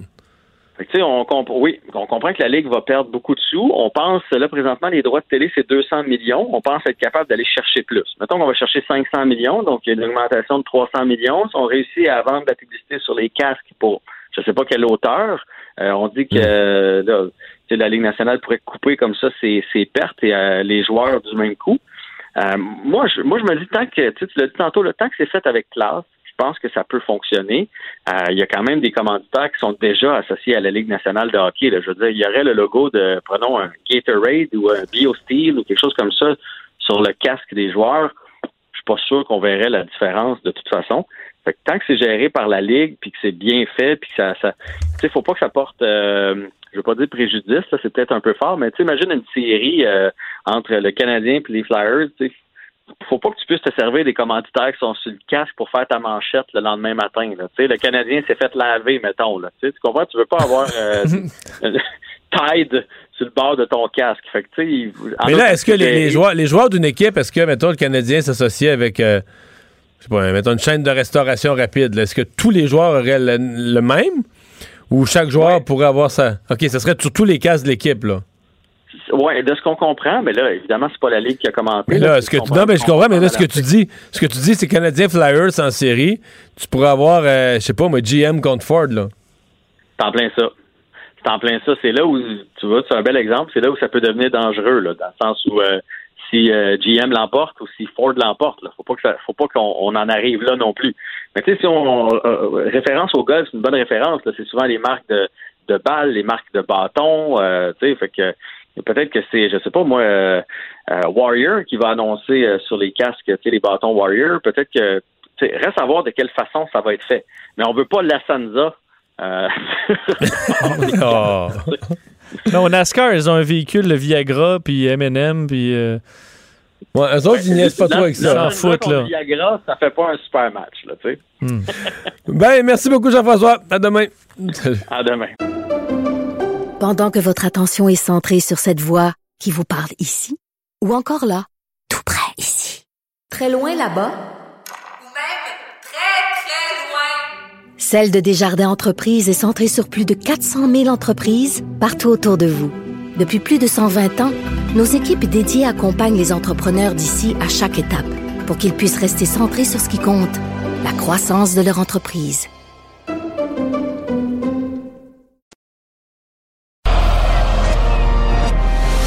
Mario Dumont, un vent d'air frais. Pas étonnant que la politique soit sa deuxième nature. Vous écoutez Mario Dumont et Vincent Dessureault. Alors Vincent, euh, portrait un peu de la, de la COVID dans le monde. Euh, c'est, on a le nez collé chez nous. Euh, ça continue d'augmenter à beaucoup, beaucoup d'endroits dans le monde. Aux États-Unis, on bat évidemment des, des records par-dessus des records. Oui, hier, dépendamment, c'est toujours dépendamment des heures où on commence, on finit. C'est entre trois mille quatre cents et trois mille sept cents morts hier. Là. C'est, c'est du jamais vu aux États-Unis. On dirait qu'il y a déjà deux mille quatre cents morts aujourd'hui de, de, de comptabiliser, alors que plusieurs États Donc, vont arriver, arriver on, va encore. Arriver, on va arriver à un chiffre semblable là, dans les trois mille. On risque d'arriver t- effectivement très haut. Il faut dire que la, le, au niveau mondial, là, la courbe continue d'augmenter. Ça s'aplatissait un peu. Là, on sent que ça remonte encore au niveau des, des décès aussi. Euh, on, évidemment, on apprenait aujourd'hui qu'Emmanuel Macron, euh, le, le président français, était atteint de la COVID. Je voyais également au Brésil, on dépasse les mille morts, ce qui n'était pas survenu depuis pratiquement trois mois. Euh, et la Suède. Un mot sur la Suède. Vous avez peut-être vu cette nouvelle, là, comme quoi le roi de la Suède critiquait euh, ce qu'il qualifie d'échec échec de la stratégie suédoise où on a, bon, on a été, euh, on a laissé euh, bon, le, le, le, à peu près tout ouvert. Dire qu'aujourd'hui, c'est un record absolu là, en Suède, huit mille huit cent quatre-vingt-un nouveaux cas. Le précédent record, c'était même pas huit mille, on était à sept mille neuf cent trente-cinq. Alors, c'est un autre bond important, quatre-vingt-onze décès. Alors, on dit un peu chez nous, c'est comme si on avait six mille, à peu près, ouais, le ratio, comme si on avait six mille cas ici au Québec. Euh, par jour. Alors, une situation difficile dénoncée donc par le roi. Dire que le roi de la Suède, Carl Gustaf, apolitique, se mêle très peu de politique. C'est exceptionnel qu'il s'en mêle. Effectivement, il n'avait pas parlé ou très peu, il n'avait vraiment pas critiqué la, ce qui se passait en Suède depuis le début. Et là, il a dit aujourd'hui, je crois que nous avons échoué. Beaucoup de gens sont morts. C'est terrible. C'est quelque chose qui nous a fait tous Imagine souffrir. Pour le gouvernement, on n'a pas ça ici, là. Imagine pour le gouvernement, là, t'as le souverain qui parle jamais, mais qui est quand même dans ces pays-là. C'est quand même surprenant des pays où euh, ils sont plus monarchistes que nous, parce que tu sais, c'est une petite communauté. C'est, c'est communauté beaucoup plus euh, unie. Si on avait un roi du Québec, là. Ouais, c'est ça. Alors, c'est exactement comme ouais. si on avait un roi du Québec. Alors que la reine d'Angleterre, ici, je veux dire, on... On s'en fout. Loin. Si Julie Payette se fâche, on. Non, on n'a pas peur. Rire. Si la reine dit que François Legault n'a pas bien géré ça, on rit. Là, oui. Là. Mais là-bas, ça secoue le gouvernement, pas à peu près. Oui, surtout qu'il a rappelé euh, le fait, bon, les services de réanimation, euh, les soins intensifs qui sont euh, débordés. On a besoin de renforts euh, de personnel de la santé, entre autres à Stockholm, où tout déborde. Mortalité, Mario, jusqu'à dix fois supérieure aux euh, pays euh, voisins, pays scandinaves voisins. Là. Euh, on peut euh, penser au, au Danemark, Finlande. La Finlande. Euh, et. Euh, Euh, entre autres, aujourd'hui, là, le, un des responsables des soins intensifs à, dans un hôpital de Stockholm qui s'appelle Lars Falk, quelque chose que j'ai trouvé intéressant. L'autorité de santé publique avait préparé trois scénarios cet été euh, et euh, eux s'étaient préparés au scénario le pire et finalement, il s'avère deux fois pire que, que le pire. pire scénario qui était prévu cet été en Suède, du moins pour la ville de Stockholm qui est une des plus touchées. Alors, Mais tu sais vraiment, qu'il y a encore des gens là, qui, qui nous écrivent, même des animateurs de radio, des gens qui nous écrivent sur les réseaux sociaux là, que la pandémie, on ne sait pas gérer ça au Québec, et qui ont, tu sais, ils, ils mettent à côté de leur nom sur, sur Twitter, là, des, des drapeaux petits, de la Suède. Des petits, dra- des, de, des petits logos, là, dont le drapeau de la Suède. Hey, tu dis, vous êtes tombés endormis pendant le film, vous autres, là? là? Ben, c'est bien dit, mais... Enlevez-le! Mais je me demandais, il y aura des analyses, évidemment, sur tout ce qui s'est passé dans la pandémie pour des années encore, puis des, des, des recherches de doctorat ou autre, mais euh, on verra la, ce que la stratégie suédoise a fait comme, comme décès. Mais là, y a plus de, à mon avis, il n'y a plus de question. Là, c'est une, une oui, on voit que c'est un, c'est un échec, mais au niveau de son impact, moi, l'impact en Suède, on le voit, là, on a les chiffres, mais l'impact dans le monde, à quel point, dans d'autres pays, comme chez nous, au Canada puis au Québec, ça... donner des arguments à certains d'être, de ne pas respecter les règles, je veux dire, à d'autres pays, d'autres pays qui ont retardé leurs mesures ouais. en disant on pourrait essayer comme la Suède. Est-ce que l'expérience suédoise a fait un, un effet sur la courbe au niveau mondial en donnant plein d'arguments aux gens, disent garde la Suède, garde la Suède. Mais là, on en parle moins malheureusement. Une situation vraiment dramatique là-bas. Bon, Valérie Plante qui demande aux Montréalais de respecter les consignes. Bon, ce que là, ça va. Qui va quand même loin, là. Hein? Oui, va loin, alors que, faut dire, on atteint cinq cent soixante cas euh, dans les dernières vingt-quatre heures à Montréal, alors qu'on a vu une augmentation importante dans la métropole. Et Valérie Plante va assez loin. Elle était, faut dire, dans un point de presse avec Sylvain Caron, le chef de, de, de police, euh, concernant le lancement d'une escouade contre le trafic des armes à feu. Mais évidemment, la question de Noël est arrivée rapidement. Oui. On a voulu dire que la, le S P V M était prêt à intervenir les vingt-quatre ou vingt-cinq décembre. Euh, vous imaginez quand même le mandat, là, pas facile pour des policiers de dire, bon, on va aller cogner dans des portes pour euh, arrêter le party euh, dans des endroits à Noël. Mais ce que disait Valérie Plante, que de un, Euh, ce qu'elle souhaite, c'est que les Montréalais ne se rassemblent pas. Alors, comme ça, il n'y aura pas de problème avec les policiers, là.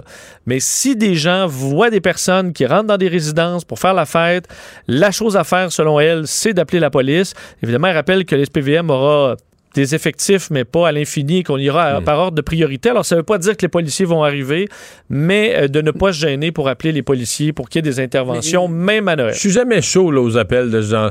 T'sais, appeler les gens à dénoncer leurs voisins le soir du vingt-quatre. Déjà qu'il y en a qui y pensent, là, ou des, je pense que des citoyens qui voient des, des abus ou des situations aberrantes là, le dénoncent spontanément. Parce qu'il faut... Euh, tu sais, la mairesse qui lance l'appel à la dénonciation ouais. le soir de Noël. J'ai l'impression qu'il y aura... Effectivement, on va les mettre peut-être loin, ces appels-là, dans les priorités. Il y a toujours quand même de l'action mmh. à Noël pour les services d'urgence. Peut-être qu'il n'y aura pas tant de visites. Euh. Mais ça, on, on ne ferme pas. On en a parlé tout à l'heure avec Paul Larocque. Le gouvernement a décidé, comme il l'a fait le printemps passé, qu'on ne peut pas fermer la S A Q et la S Q D C, même si certains citoyens disent ben voyons donc, ces biens-là sont pas essentiels. Ceci dit, je pense qu'il y a des gens qui s'imaginent que ça va fermer. Il y a du monde ces jours-ci. Hein. Oui, les gens vont soit ont peur que ça ferme ou euh, en ont besoin de beaucoup de quantité pendant le temps des, pendant le temps des fêtes. Faut croire parce que à la S Q D C et à la S A Q, vraiment euh, achalandage très important. Nos collègues de T V A Nouvelles se sont rendus dans des files là, Euh, à la fois la S A Q et la S Q D C dans les dernières heures pour se rendre compte qu'effectivement il euh, y a beaucoup d'intérêt. On avait vu, euh, bon, faut dire même pendant la première vague, là, beaucoup d'achats, euh, entre autres à la S Q D C. Euh, mais... Dans une S Q D C, je, j'avoue que je suis jamais rentré dans une S Q D C, mais ce que je vois, c'est que c'est les images qu'on a vues, c'est des petits commerces. Peut-être qu'on explique que la file est forcément dehors. C'est pas comme une S A Q, là. T'sais, le nombre de...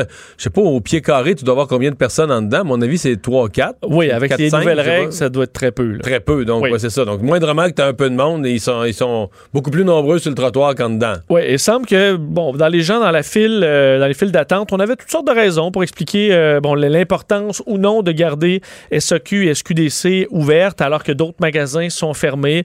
Euh, certains disaient que c'était pour des fins médicales, d'autres que ça évitait... Euh, dont la dépression, même dans ces périodes difficiles, euh, et euh, que, euh, bon, d'autres disaient, euh, la, la S A Q, c'est des gens qui, qui, qui boivent, euh, mais que, bon, c'est, c'est, c'est moins grave, mais le pot, selon certains, c'est, euh, c'est quelque chose qu'on aurait pu fermer. Donc, tu vois que ça fait, euh, tout le monde a son avis un peu euh, là-dessus. Euh, Hubert Sassi, d'Éducalcool, euh, rappelait que, quand même, plusieurs personnes ont augmenté leur consommation pendant la période de, bon, de la pandémie et des confinements, et qu'on y voyait, entre autres, un type, là, le, le Le profil type du Québécois moyen qui boit plus et fume davantage de cannabis, euh, essentiellement des jeunes dix-huit à trente-quatre ans de Montréal et euh, des personnes mieux nanties.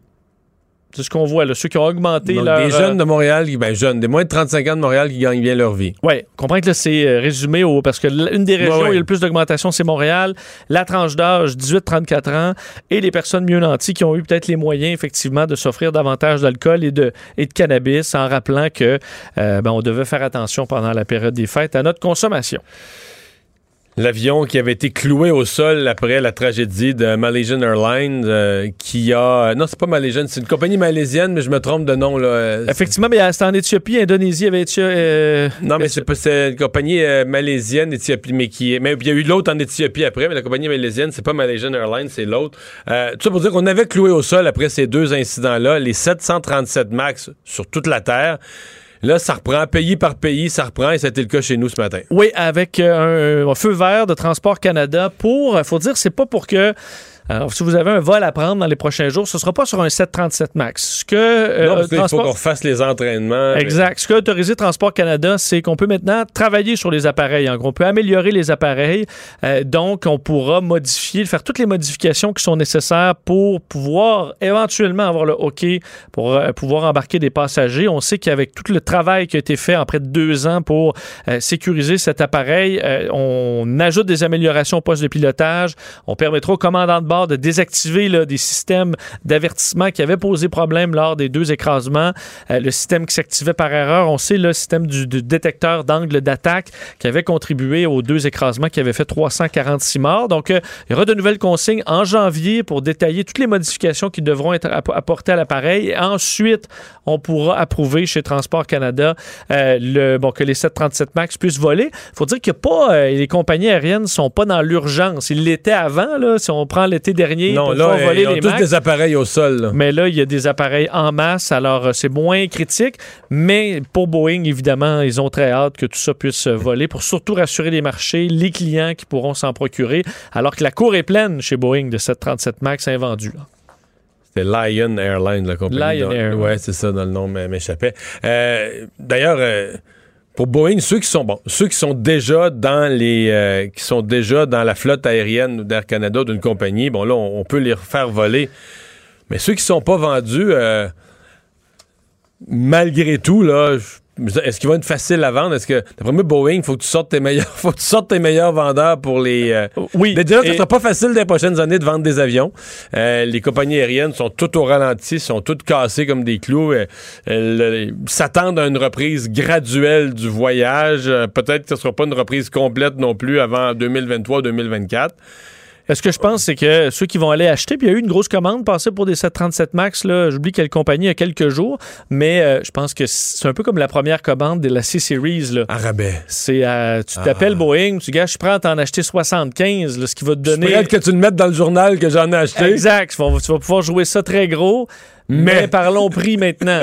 Et dans certains cas, on l'avait vu avec la C-Series, on perdait carrément de l'argent par appareil. Là. Mais on voulait pouvoir euh, dire que quelqu'un en avait acheté. Oui, ouais, ça permettait ça, quand même de ça. faire rouler. Il faut dire euh, que euh, les, euh, bon, l'entraînement de l'équipage et tout ça, ce sera quand même du travail. On a fait tout un travail pour essayer de rendre sécuritaire le sept cent trente-sept Max. Prison à vie pour un attentat avorté. Oui, vous vous souvenez, bon, on reparle beaucoup ces jours-ci de ces terribles attentats en France en deux mille quinze. Euh, et un de ces euh, attentats avait été avorté. Une histoire quand même vraiment folle là, dans un train Amsterdam-Paris en août deux mille quinze où euh, Ayoub El Khazani se présente euh, et euh, bon, c'était le vingt et un août deux mille quinze, entre au, euh, au train qui est en gare à Bruxelles avec un Kalachnikov, un pistolet, trois cents munitions, mais est repéré par des passagers dont deux soldats américains qui sont en vacances en civil. Euh, le repère alors qu'il est sur le point de se mettre à tirer, vont le maîtriser donc avant qu'il commence et selon euh, les, les, les bon, l'analyse, il était prêt à tuer aveuglément et indifféremment là, l'ensemble train. des passagers dans un train alors qu'il est en mouvement. On peut penser que le nombre de victimes aurait été horrible alors qu'il y avait deux cents passagers à l'intérieur du train. Alors, euh, il avait été maîtrisé par un très heureux concours de circonstances et euh, c'était son procès. Donc, lui et des co-accusés là, qui étaient des, euh, bon, qui avaient coordonné, entre autres, certains attentats. Bien, pour ce qui est de euh, Khazani, prison à vie. Pour ce qui est des deux autres, de sept à vingt-sept ans de prison. Et euh, bon, il a reçu son verdict sans manifester d'émotion. El Khazani, trente et un ans. Et ce qu'on expliquait, lui, s'était défendu en disant que sa seule mission, c'était de tuer des soldats américains. En disant qu'il voulait tuer les soldats américains, mais qui étaient habillés en civil comme nous. Alors, c'était pas très crédible parce qu'il n'aurait jamais pu savoir qu'ils en fait, étaient là. Avant d'être arrêté par des soldats américains, probablement qu'ils savaient même pas qu'il y en avait. Qu'il y en avait. Exactement. C'est un peu ce que, bon, ce qu'on a accepté comme, qu'en fait, qu'on a refusé comme preuve. Alors, il y avait pas chez les Américains d'aucun signe distinctif, elle était munie d'un arsenal, alors on se... Mais ça, c'est très bien, c'est-à-dire que la prison à vie, il n'a pas, comp- pas pu compléter son plan, mais tu dois juger, jusqu'à un certain point, à un moment donné, tu dois juger l'intention, là. Tu as l'intention de faire euh, cent morts, c'est ça qui doit être jugé. Et t'es juste arrêté, là, au moment... Physiquement, au moment d'agir. T'es même pas devant ton ordinateur chez vous, là, t'es, t'as quasiment le doigt sur la gâchette, là. Euh, donc, on a été, on a été sévère, perpétuité. D'ailleurs, on disait que ça s'inscrivait dans une véritable campagne d'attentats de masse qui trouve son apogée euh, le treize novembre à Paris et à Bruxelles, euh, quelques années l'année suivante. Tu veux nous parler de policiers qui ont... Qui ont joué les bons Samaritains dans une situation plutôt loufoque. Oui, une histoire un peu particulière. Euh, c'est bon, rapidement, en Ontario, euh, dans la nuit du onze décembre, en fait, il y a eu vol de voiture à la pointe d'un couteau euh, par un homme, donc, en Ontario, et qui euh, s'est dirigé, pour une raison qu'on, qu'on ne connaît pas encore, au Québec. Et euh, dans la nuit du onze décembre, deux agents qui patrouillent sur la rue Notre-Dame à Repentigny repèrent un individu qui est en train de pousser une voiture, comme s'il était pris. Finalement, discute avec le monsieur qui dit être tombé en panne. Alors, les policiers qui vont se mettre, la, la, la station-service, elle est tout près. Alors, les policiers qui vont pousser la voiture, qui est dans le fond la voiture volée par un Ontarien. euh, et là, peut-être que le voleur se dit, ma foi, je suis en... qu'est-ce qui se passe? Les policiers sont en train de m'aider. Va réussir son plan à rentrer à la pompe euh, de la station-service, mais pendant qu'il fait le plein, les policiers, tu dis, OK, les deux niaiseux ont... Ben, ils ont dit, on va quand même vérifier la plaque. Alors, bonne idée, puisqu'effectivement, tout de suite, lorsqu'ils ont rentré la, le numéro de plaque de la voiture, ont remarqué que c'était rapporté volé et même un vol armé, là, donc à la pointe d'un couteau. Alors, ben, ils ont procédé. Alors là, finalement, les bons Samaritains sont venus, les, euh, sont redevenus des policiers pour arrêter ce suspect de trente ans euh, qui fait face à des accusations de vol euh, et euh, de vol de véhicules et de recel. Sauf que dans l'intervalle, les policiers avaient quand même poussé. Quand même poussé. Alors, on disait à la, la, la police de Repentigny que les policiers, là, ils font ça très souvent, donner un coup de main comme ça aux citoyens. Ouais, mais évidemment, c'est jusqu'à ce qu'ils se rendent compte que tu as commis un crime. Alors, il a été placé en détention jusqu'à ce que les policiers de l'Ontario viennent le chercher. Euh, bon, sous peu était en recherché d'ailleurs également l'homme en vertu d'un mandat d'arrestation. Alors, ça s'est mal terminé. Lui qui était rendu là, au bout de son larcin, mais non. Merci Vincent. Mario Dumont, un vent d'air frais. Pas étonnant que la politique soit sa deuxième nature. Vous écoutez Mario Dumont et Vincent Dessureault. Alors Vincent nous rapportait hier cette nouvelle voulant que les, les propos de M. Legault, tenus ici, euh, en entrevue à Cube Radio, euh, avec moi euh, au début de la semaine, euh, avaient fait réagir. M. Legault avait dit, on, on parlait de sa, son annonce de plan de lutte contre le racisme, je lui parlais, est-ce qu'il y a du racisme? Euh, il répond oui, et il dit en particulier dans la police. Il y a des exemples de racistes qui ressortent. Euh, ça fait réagir, et entre autres le syndicat euh, de la fraternité des policiers et policières de la Ville de Québec qui a réagi demandant à François Legault de s'excuser. Euh, Martine Fortier est présidente de la fraternité des policiers et policières de la Ville de Québec. Euh, bonjour, Mme Fortier. Bonjour. Euh, vous avez réagi comment en entendant ça? Est-ce que, parce que ça, ça, pour le grand public, ça a quand même passé là, comme une, une donnée qui semble réelle? Oui, bien écoutez, euh, effectivement, je ne vous cacherai pas que le quatorze décembre au soir, mon téléphone euh, s'est mis à sonner. J'ai reçu beaucoup, beaucoup de messages euh, de mes policiers qui étaient vraiment mécontents euh, d'avoir entendu cette déclaration-là de la part du premier ministre. Euh, évidemment, euh, vous comprendrez que c'est, c'est, ça vient comme teinter, ça vient laisser une image négative de, des policiers qui... Vous comprendrez que dans le contexte actuel, où est-ce qu'on nous demande d'émettre des constats de mille cinq cents dollars pour le décret gouvernemental, on n'est pas vraiment très populaire. Fait que les policiers n'avaient pas besoin de ça, là, mais vraiment pas du tout ces temps-ci. Mm-hmm. Qu'est-ce que vous retenez de son propos? Là? Comment vous l'interprétez là, pour euh, demander des excuses? Ben écoutez... Euh... Ces propos, dans le fond, ça laisse entendre que c'est vraiment dans ce corps de métier-là que l'on retrouve euh, beaucoup de comportements racistes. Euh, je pense même qu'il a dit, je veux pas en remettre, je pense même qu'il a dit c'est là qu'il y en a le plus. Oui, mais c'est, c'est ce qui est ressorti de ces propos, effectivement. Écoutez, je vais juste faire un parallèle. Le système de déontologie tel qu'on le connaît à l'heure actuelle date de mille neuf cent quatre-vingt-dix. Donc, ça fait trente ans que ce, ce système-là est en place. En trente ans, savez-vous combien de, de dossiers euh, relatifs à, à des propos euh, ou, mettons, à des comportements racistes, euh, combien de dossiers ont été soumis et retenu et sanctionné. À, à Québec, pour votre corps de police à Québec ou pour le, le Québec ouais. en entier? Non, pour, pour le service de police de la Ville de Québec. Depuis mille neuf cent quatre-vingt-dix, il y en a eu un seul. Et il remonte à deux mille trois. OK? Il y a deux policiers qui ont été sanctionnés en deux mille trois, qui ont eu cinq jours de suspension. Et c'est la seule fois que des policiers de la Ville de Québec ont été sanctionnés pour des propos à teneur raciste, des comportements, excusez, à, à teneur, euh, à teneur raciste. Est-ce qu'il y a, est-ce que ce qu'on reproche, là, c'est des arrêts. D'ailleurs, on dit que dans la, la nouvelle politique, ça va être interdit. Des arrestations non justifiées, là, des arrestations qui sont euh, liées à strictement avoir euh, une personne de couleur, par exemple, au, au volant, je caricature, mais c'est ça qui arrive quand même, là. Euh, personne de couleur au volant d'un véhicule de luxe, puis on se dit, ah, ben là, ça, ça se peut pas, puis on l'arrête. Même si, même si sa conduite automobile, tout est correct. Euh, ça arrive pas, ça? Ben, écoutez, euh, première des choses, que ce soit pour euh, un individu de, de, de couleur ou un individu blanc, euh, il n'y a pas un policier qui a le droit d'arrêter quelqu'un, euh, de faire du profilage, puis euh, d'arrêter quelqu'un au hasard. On doit avoir des motifs d'interpellation pour aller voir quelqu'un. Ça peut être en vertu du Code de sécurité routière, une infraction, euh, tu sais, mettons, euh, une problématique au niveau du véhicule. Ça peut être une interpellation au niveau de, de la suspicion de, de, d'une infraction criminelle. Mais vous savez, euh, on n'a pas le droit de faire de profilage, d'arrêter quelqu'un au hasard pour le plaisir, euh, que ce soit un blanc ou euh, une personne d'une autre euh, nationalité. Euh, on n'a jamais eu le droit de faire ça. Il n'y a rien qui, qui est changé là-dedans. Là. Mmh. Est-ce que vous avez euh, eu des contacts avec l'entourage de M. Legault, des excuses, des explications, une réponse euh, par lettre? Est-ce que vous avez quelque chose? Ben, en fait, non. J'ai pas eu de réponse par lettre. Euh, j'ai pas eu d'excuses euh, comme telles non plus. Par contre, euh, cet après-midi, on a eu une con- conférence téléphonique, euh, la Fédération des policiers municipaux et moi, euh, avec euh, Mme Guilbeault euh, de la Sécurité publique, et euh, donc euh, qui tenait à nous préciser que les intentions du premier ministre n'étaient euh, pas, euh, étaient pas du tout malveillantes envers les policiers. Nous aurait réitéré la confiance du premier ministre envers les policiers. Par contre, euh, moi, comme je lui expliquais, c'est sûr que le mal est fait. On s'entend que lorsqu'on utilise une tribune telle que la vôtre pour euh, pour euh, tenir des propos comme ceux-là, ben même si on fait un tweet par la suite, euh, je pense pas que ça vienne contrebalancer vraiment, puis que ça vienne vraiment rectifier le tir.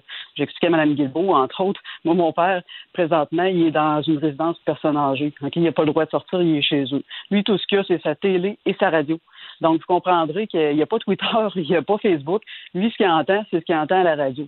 Fait que même si c'est rectifié via un communiqué euh, sur Internet, mmh. vous comprendrez que lui, il n'y en a pas connaissance. Là. Puis, je veux dire, mon père n'est pas le seul dans cette situation-là. Il y a un paquet de citoyens ouais, je comprends dans cette bien. Situation-là. Vous, vous m'avez décrit euh, cette euh, rencontre cet après-midi avec les, euh, la vice-première ministre, la ministre de la Sécurité publique et l'ensemble des, des fraternités, de, des syndicats de policiers. Est-ce qu'il y a d'autres corps policiers? Est-ce qu'il y a juste les policiers de Québec qui sont euh, choqués, frustrés, demandent des excuses? Est-ce que les policiers de Montréal, qui étaient peut-être encore plus visés d'une certaine façon, ou d'autres corps policiers du Québec ont eu la même réaction? Ben écoutez, comme je vous dis, la Fédération des policiers municipaux du Québec euh, représente, dans le fond, tous les corps policiers municipaux, représente trente corps de police municipaux. Eux ont eu beaucoup de messages de mécontentement de la part des policiers. Et euh, comme euh, je parlais avec François Lemay euh, par la suite, euh, ce qu'il m'expliquait, c'est, c'est vraiment la première fois qu'on voit autant de policiers se mobiliser à l'unisson pour vraiment dénoncer Euh, des propos qui qualifient d'inacceptables euh, comme ceux-là. C'est vraiment la première Pensez-vous... fois, je voudrais qu'on a une telle réaction par rapport à des mmh. propos qui sont tenus envers les policiers en général. Pensez-vous que le le fait, le fait d'associer une caractéristique là, comme raciste à l'ensemble d'une profession, c'est du profilage? ben, si on suit la logique, euh, effectivement, oui, c'est, mais c'est ça. On veut pas, on veut pas en arriver là. Honnêtement, je, je pense pas que M. Legault était mal intentionné dans ses propos. Euh, ça, je, je, je peux vous le confirmer. Par contre, euh, le, il, y a, il y a quand même un doute qui a été mis dans l'esprit des gens. Il y a quand même. Euh, euh, vous pensez qu'il y a un dommage qui a été fait là? Exactement. Puis je pense que c'est, c'est pas compliqué si on lui demande, c'est de juste de venir s'excuser auprès des policiers. Vous savez, les policiers là, sont au front depuis le mois de mars là, avec la COVID. Hein. On n'a pas eu de, on n'a pas eu de répit. On a continué à travailler. On travaille dans des, dans un contexte où est-ce que vous comprendrez que lorsqu'il y a une intervention physique, tout ça, on se met à risque, on met nos familles à risque. Les policiers vont travailler tout le temps des fêtes. Puis en plus, le gouvernement Legault leur a demandé de ne plus utiliser leur pouvoir discrétionnaire, leur a demandé de systématiquement euh, émettre des constats d'infraction lorsqu'il y a des gens Est-ce qui que, sont infracteurs. Ouais. Ben, je vais vous la poser la question parce que vous me l'avez mentionné tout à l'heure, les contraventions euh, pour euh, non-respect des règles sanitaires. Euh, deux choses. D'abord, ce sont de nouvelles règles euh, auxquelles on est moins habitué que le code de la route, mettons. Et deuxièmement, les amendes sont infiniment plus salées. Là, t'ajoutes un... Mettons, le ticket moyen est cent cinquante dollars, là, t'ajoutes un zéro. Euh, est-ce que vous êtes mal reçu, très mal reçu, très, très mal reçu lorsque vous les émettez en général? Je pense que la question, poser la question, c'est y répondre. Euh, vous comprendrez qu'on n'est vraiment, vraiment pas populaire ces temps-ci. Les gens, euh, on, a, on a des appels de décret, on se présente là, puis les gens savent qu'on a le mot d'ordre d'émettre des constats systématiquement. Donc, vous comprendrez que c'est certain qu'on n'est pas bien reçu. Mais là, si en plus, Euh, vous comprendrez que là, on vient de rajouter une, une, une be- un bel argument tu sais, dans, dans la bouche de certains infracteurs qui vont se plaire à venir euh, euh, en rajouter puis à venir euh, euh, se défendre du fait que les policiers sont racistes à Québec, des choses comme ça. Puis regardez, les policiers de Québec et moi-même, j'en fais partie, je vous dis, on n'a pas besoin de ça ces temps-ci, mais vraiment pas. Les policiers vont pas passer Noël dans les fêtes avec leur famille. Ils vont les passer à les donner des constats d'infraction de mille cinq cents dollars à des familles, justement, qui respectent pas le décret.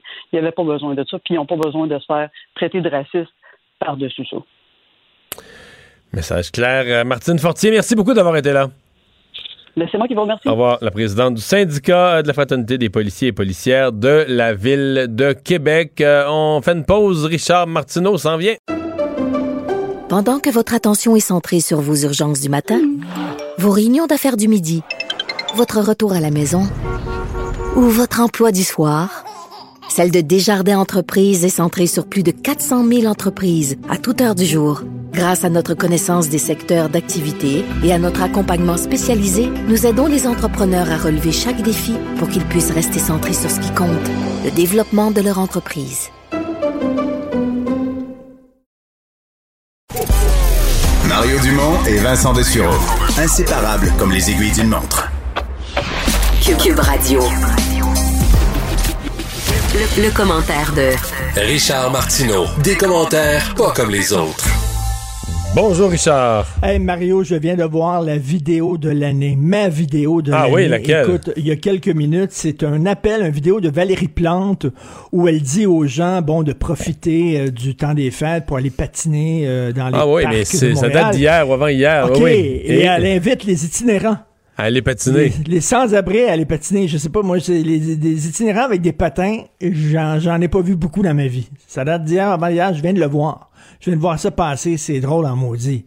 Il y a des sans-abri qui pourraient aussi aller ah, faire du patin. Hey, ben oui. Richard, on l'a. On l'écoute. Okay, oui. Vous savez, en même temps, là, c'est dur pour tout le monde, la pandémie. Et si on est capable de créer un environnement dans un parc où justement tout le monde pourra y aller, parce que Euh, faut pas prendre, faudrait peut-être pas sous-estimer qu'il y a peut-être des, des, des personnes en situation d'itinérance qui pourraient apprécier d'aller patiner eux aussi. Eh bien, pourquoi pas? ouais, ouais, c'est ça. Non, ouais. J'avais vu ça, puis ça m'avait étonné, mettons. je, je vais dire étonné, je vais utiliser ce verbe-là. oui, étonné. bon, euh, généreuse, Madame Plante, avec tout le monde, soit bon et heureux, et voilà. Ben oui, ben oui. On les euh, voit souvent avec leurs patins, euh, bien oui, attachés là, sur l'épaule, accrochés euh, sur l'épaule, ben oui. Tu trouves que l'année finit mal pour le docteur Arruda? Ça finit mal, ça finit mal. Écoute, déjà en commission parlementaire, c'était pas particulièrement génial. Hein. Je le rappelle, lorsqu'on lui a demandé, est-ce que vous avez alerté en début de pandémie les autorités en disant, vous devrez euh, renouveler votre stock de masques et de matériel de protection, regardez combien il en reste, combien vous en avez en stock et tout ça. Il s'en souvenait pas. Il s'en souvenait pas. Selon moi, c'est la première chose qu'un directeur de la santé publique doit faire. C'est bien ça, s'assurer est-ce qu'on a le stock nécessaire. Il se souvenait pas avoir passé ce message-là. Mais là, un des derniers clous qui a été planté, là, euh, j'en parlais euh, il y a quelques jours avec, ben, en fait, hier avec euh, Vincent, c'est, c'est le texte de, de Thomas Gerbet euh, dans, dans Radio-Canada. C'est un militant, Radio-Canada. Ça, hein? C'est un militant de Radio-Canada, là. C'est pas un journaliste, ça. C'est un militant un, de, mé- de mémoire, là. Un, oui, oui, ben... Y a, y a ah, c'est un journaliste aussi? OK, OK, OK, OK, OK. C'est nouveau pour moi. Je te, je te permets de nommer son nom dans, je te permets de nommer son nom dans mon émission, mais c'est une fois. OK, that's it. Je, je, je, plus, deux, je, plus une deuxième, là. J'ai Continue. mon joker, j'ai mon joker, là. Alors, alors lui fait quand même une enquête minutieuse, il est passé à travers deux mille courriels, mm-hmm. rapports de réunions, et cetera. Mais tu vois là-dedans la chronologie de la crise du masque euh, au Québec, pourquoi on a manqué de masques et tout ça, et ce n'est pas... c'est pas super bon pour un docteur Arruda, là. C'est assez dévastateur. Écoute, le G G. Mais ça avait sorti à la commission parlementaire, là, le... Tu sais, qui savait pas. Il fallait, fallait commander du matériel en, en janvier, là, en février, mais avant que la cohue mondiale vienne, ça, tu comprends, créer la rareté. Ben écoute, j'en ai deux, là. J'ai deux, deux, deux trucs, là. Le neuf mars, dans une réunion du comité de gestion du réseau de la santé, euh, il a dit qu'il n'y avait pas de contamination active au Québec, alors que le premier cas au Québec a été déclaré le vingt-sept février, soit dix jours avant. Il y avait un cas au Québec qui avait été déclaré, il y en avait au Canada. Ça commence au Québec, il a dit « Il n'y a pas de contamination active, ouais. Aucun problème. » Autre chose, euh, il a dit aux Québécois de ne pas porter de masque, on s'en souvient. Sept jours après que l'Organisation mondiale de la santé ait déclaré que c'est une pandémie mondiale. Donc, sept jours après qu'on dise « Là, c'est un problème international », lui dit « Ne portez pas de masque, on le sait pourquoi, parce qu'il y avait une pénurie. » Mais bref, tu vois là à, à quel point là euh, les gens disaient « Ben, on a besoin de masques, on a besoin. » Ça a pris deux mois et demi avant qu'on allume, et quand on les a achetés, les fameux masques, ben il était sept fois le prix qu'ils étaient en tout début de pandémie, bien sûr, parce que là, il y avait une demande énorme. C'est pas rien que lui, là. Tu vois, là aussi, il y a des, des réunions du ministère de la Santé où on ne parlait pas du coronavirus. Écoute, on n'en parlait pas alors que c'était dans la crise. Là. La crise était commencée, on faisait des réunions, il n'y avait pas de discussion là-dessus. Tu vois, là... Non, mais, regardes, mais, dis, mais oh, à la base, à la base, Richard... Mais à la base, Richard, faut quand même rappeler... que dans les journées critiques où on aurait dû être en mode préparation, là, parce que la pandémie était rendue en, en Europe, là, puis plus massivement, euh, puis là, elle a commencé à pointe chez nous, le docteur Arruda était dans un voyage au Maroc. Ben oui. Il est revenu. Tu me parles d'une réunion oh, le huit, je pense qu'il est revenu le sept ou le huit. Tu parles d'une réunion le neuf, je pense qu'il était revenu la veille ou l'avant-veille. Là. Il était bronzé. Oh, il a fait des gags. Il a fait un gag, il disait, je leur avais dit de m'attendre avant, puis il allait pas parler du coronavirus, il, parlait, il appelait ça le conoravirus. En tout cas, bref, puis il a dit, je leur avais dit de m'attendre avant qu'il y ait le premier cas, puis il rigolait là-dessus. Je pense il pas qu'il était dit... conscient de l'ampleur de la pandémie qui allait frapper. Là. Non, et il a même dit, les, les médias en parlent trop. Tu sais, c'était début mars quand même, là. Il dit, les médias en parlent trop. C'est le directeur de la santé publique. Bref, je trouve que c'est une mauvaise année.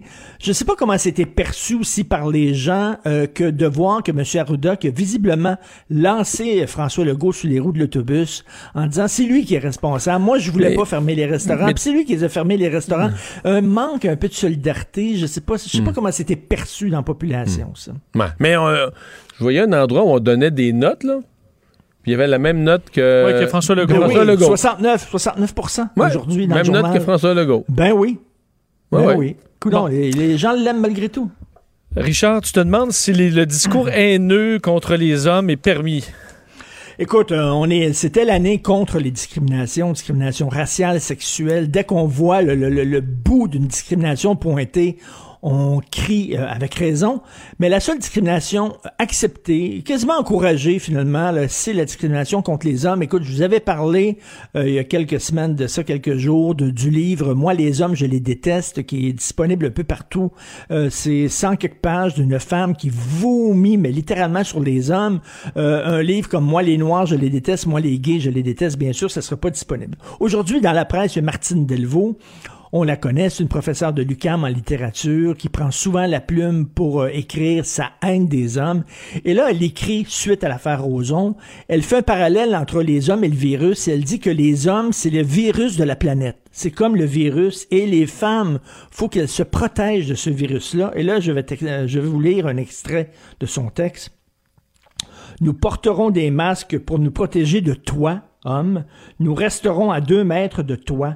Nous nous laverons les mains pour nous débarrasser de toi. » Et là, elle dit, mais ça n'a pas de sens. Ça fait vraiment, là, tout comme on doit éradiquer le virus, il faut quasiment éradiquer l'homme parce que nous sommes tous des Gilbert Rozon en puissance, bien sûr.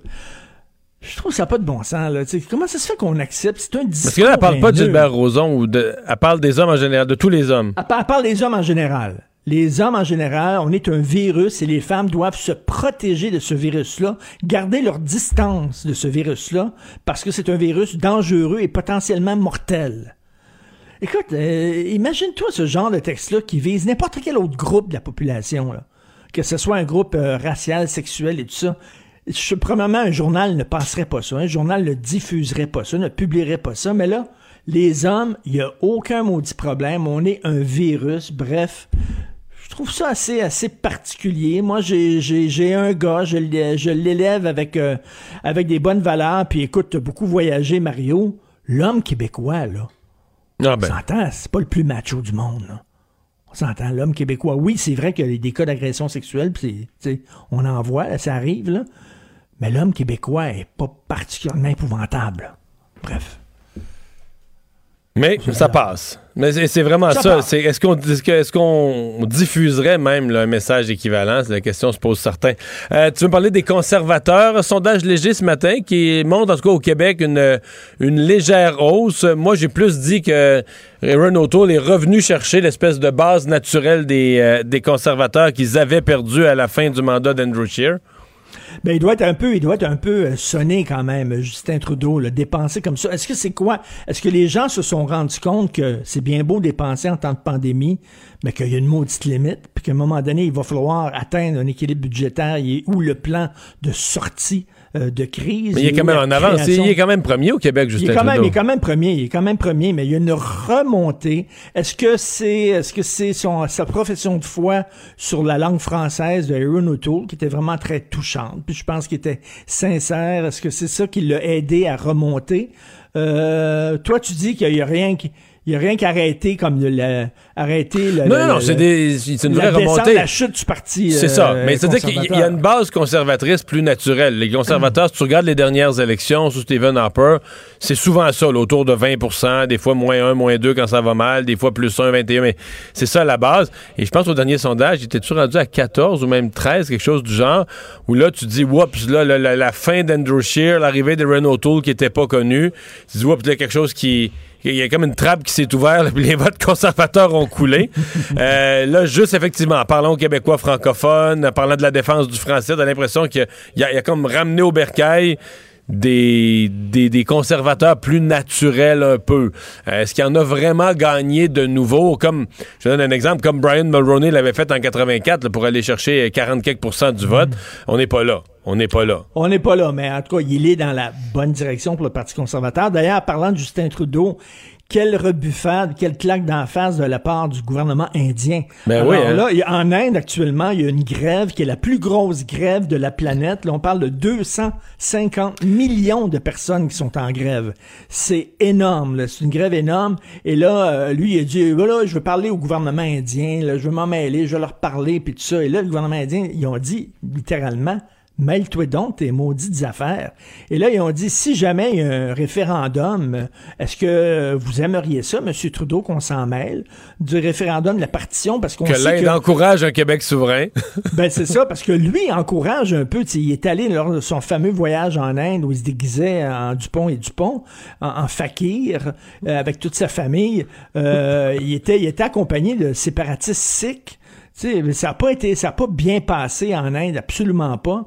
Et là, qu'ils se mêlent encore à leurs affaires, là, ils disent, écoutez, euh, peux-tu, s'il te plaît, prendre ton trou un peu, là? Donc, des fois, il est très maladroit dans sa gestion des affaires internationales, mettons. Justin Trudeau, c'est le moins qu'on puisse dire. Merci, Richard. Merci, on se revoit demain. Salut. Mario Dumont et Vincent Dessureault. Joignez-vous à la discussion. Appelez ou textez le un huit sept Cube Radio un huit sept sept huit deux sept deux trois quatre six. C'est l'heure de la chronique politique de Gilles Barry. Bonjour Gilles.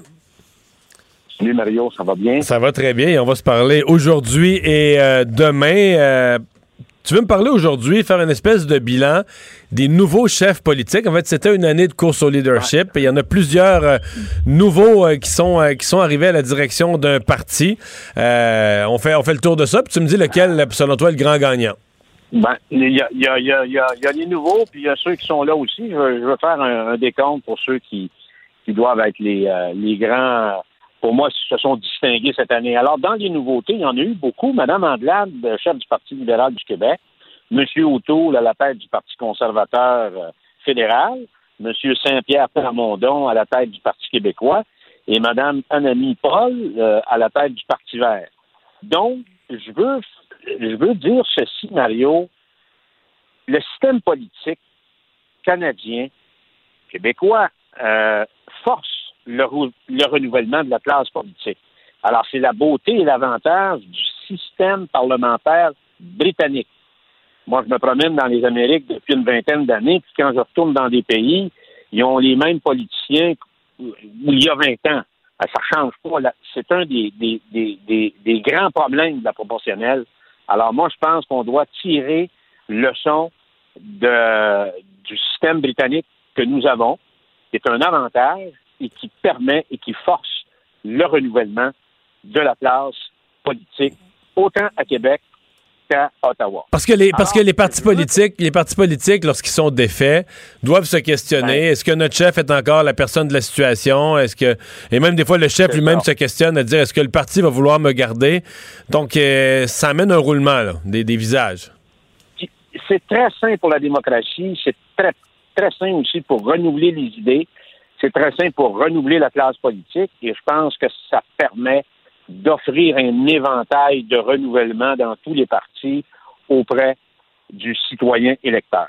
Alors, naturellement, je ne pourrais pas faire autrement que consacrer euh, le politicien de l'année, euh, François Legault.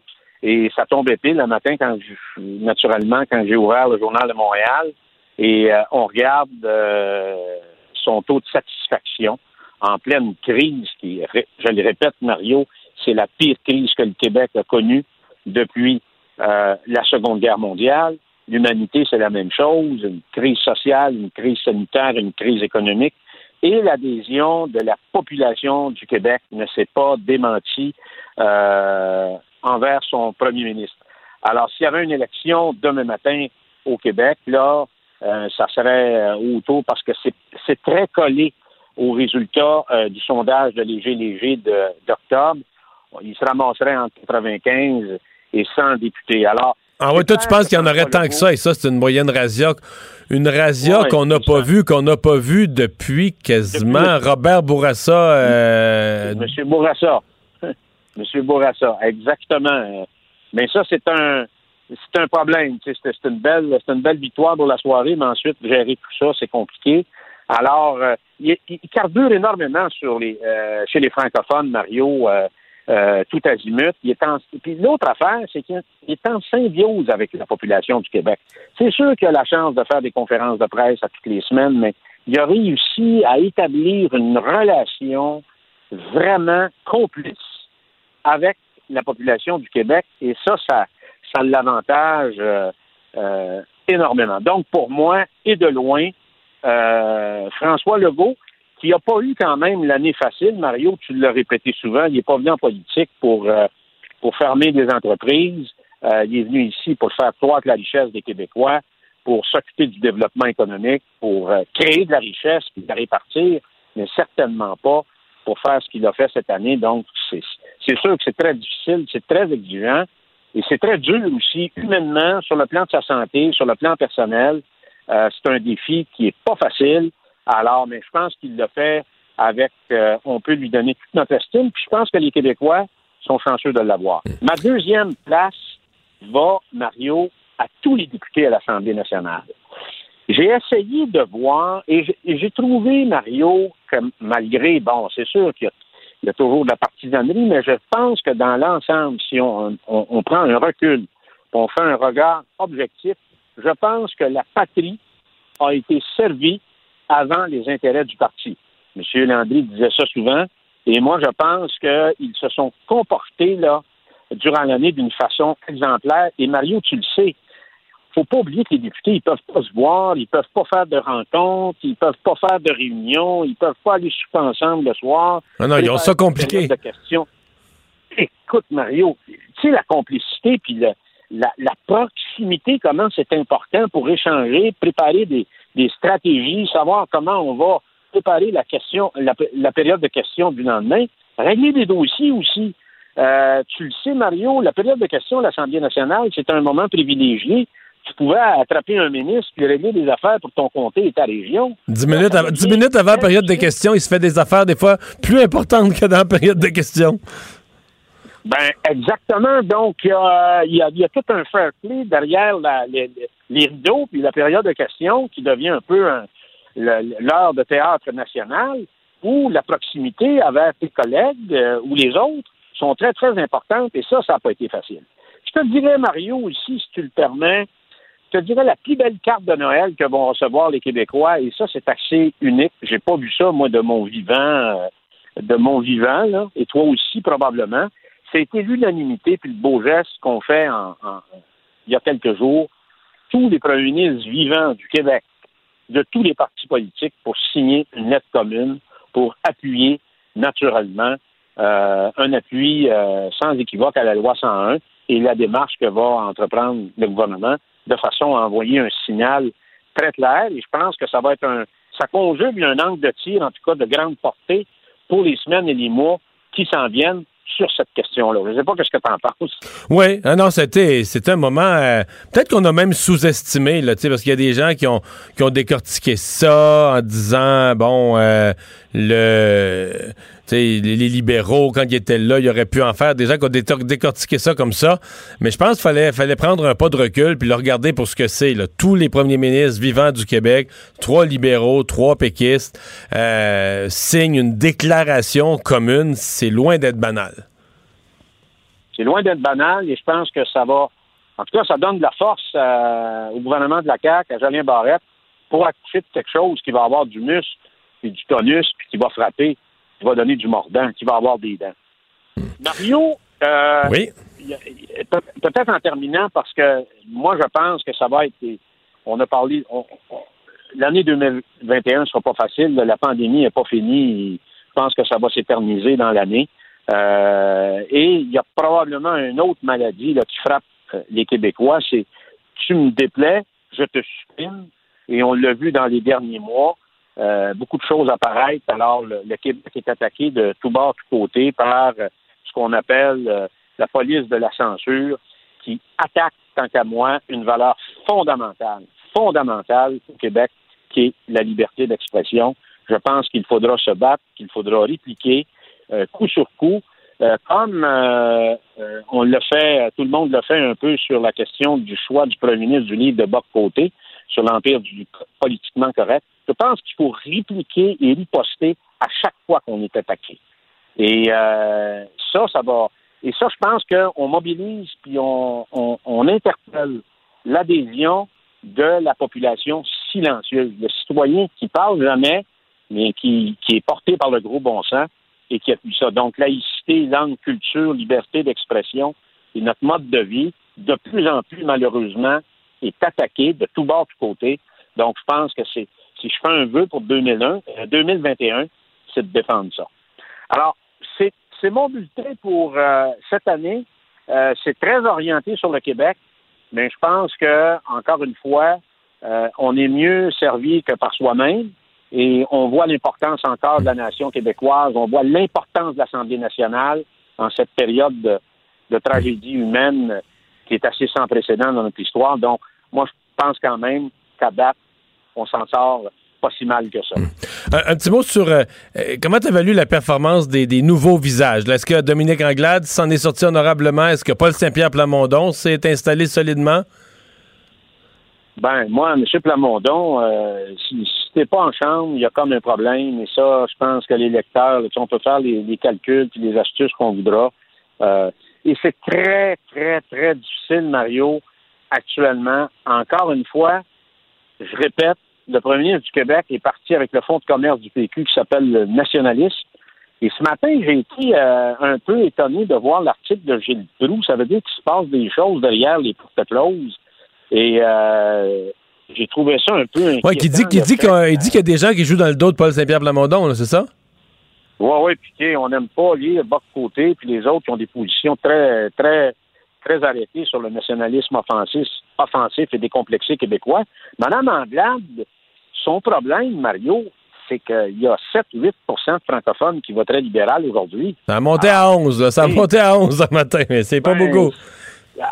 T'as, t'as monté à onze, mais à onze, là, tu vas pas chercher Grand Comté en dehors de... Non, elle reste, elle reste, elle reste coincée où elle est allée, Comté de Montréal, où elle est présentement.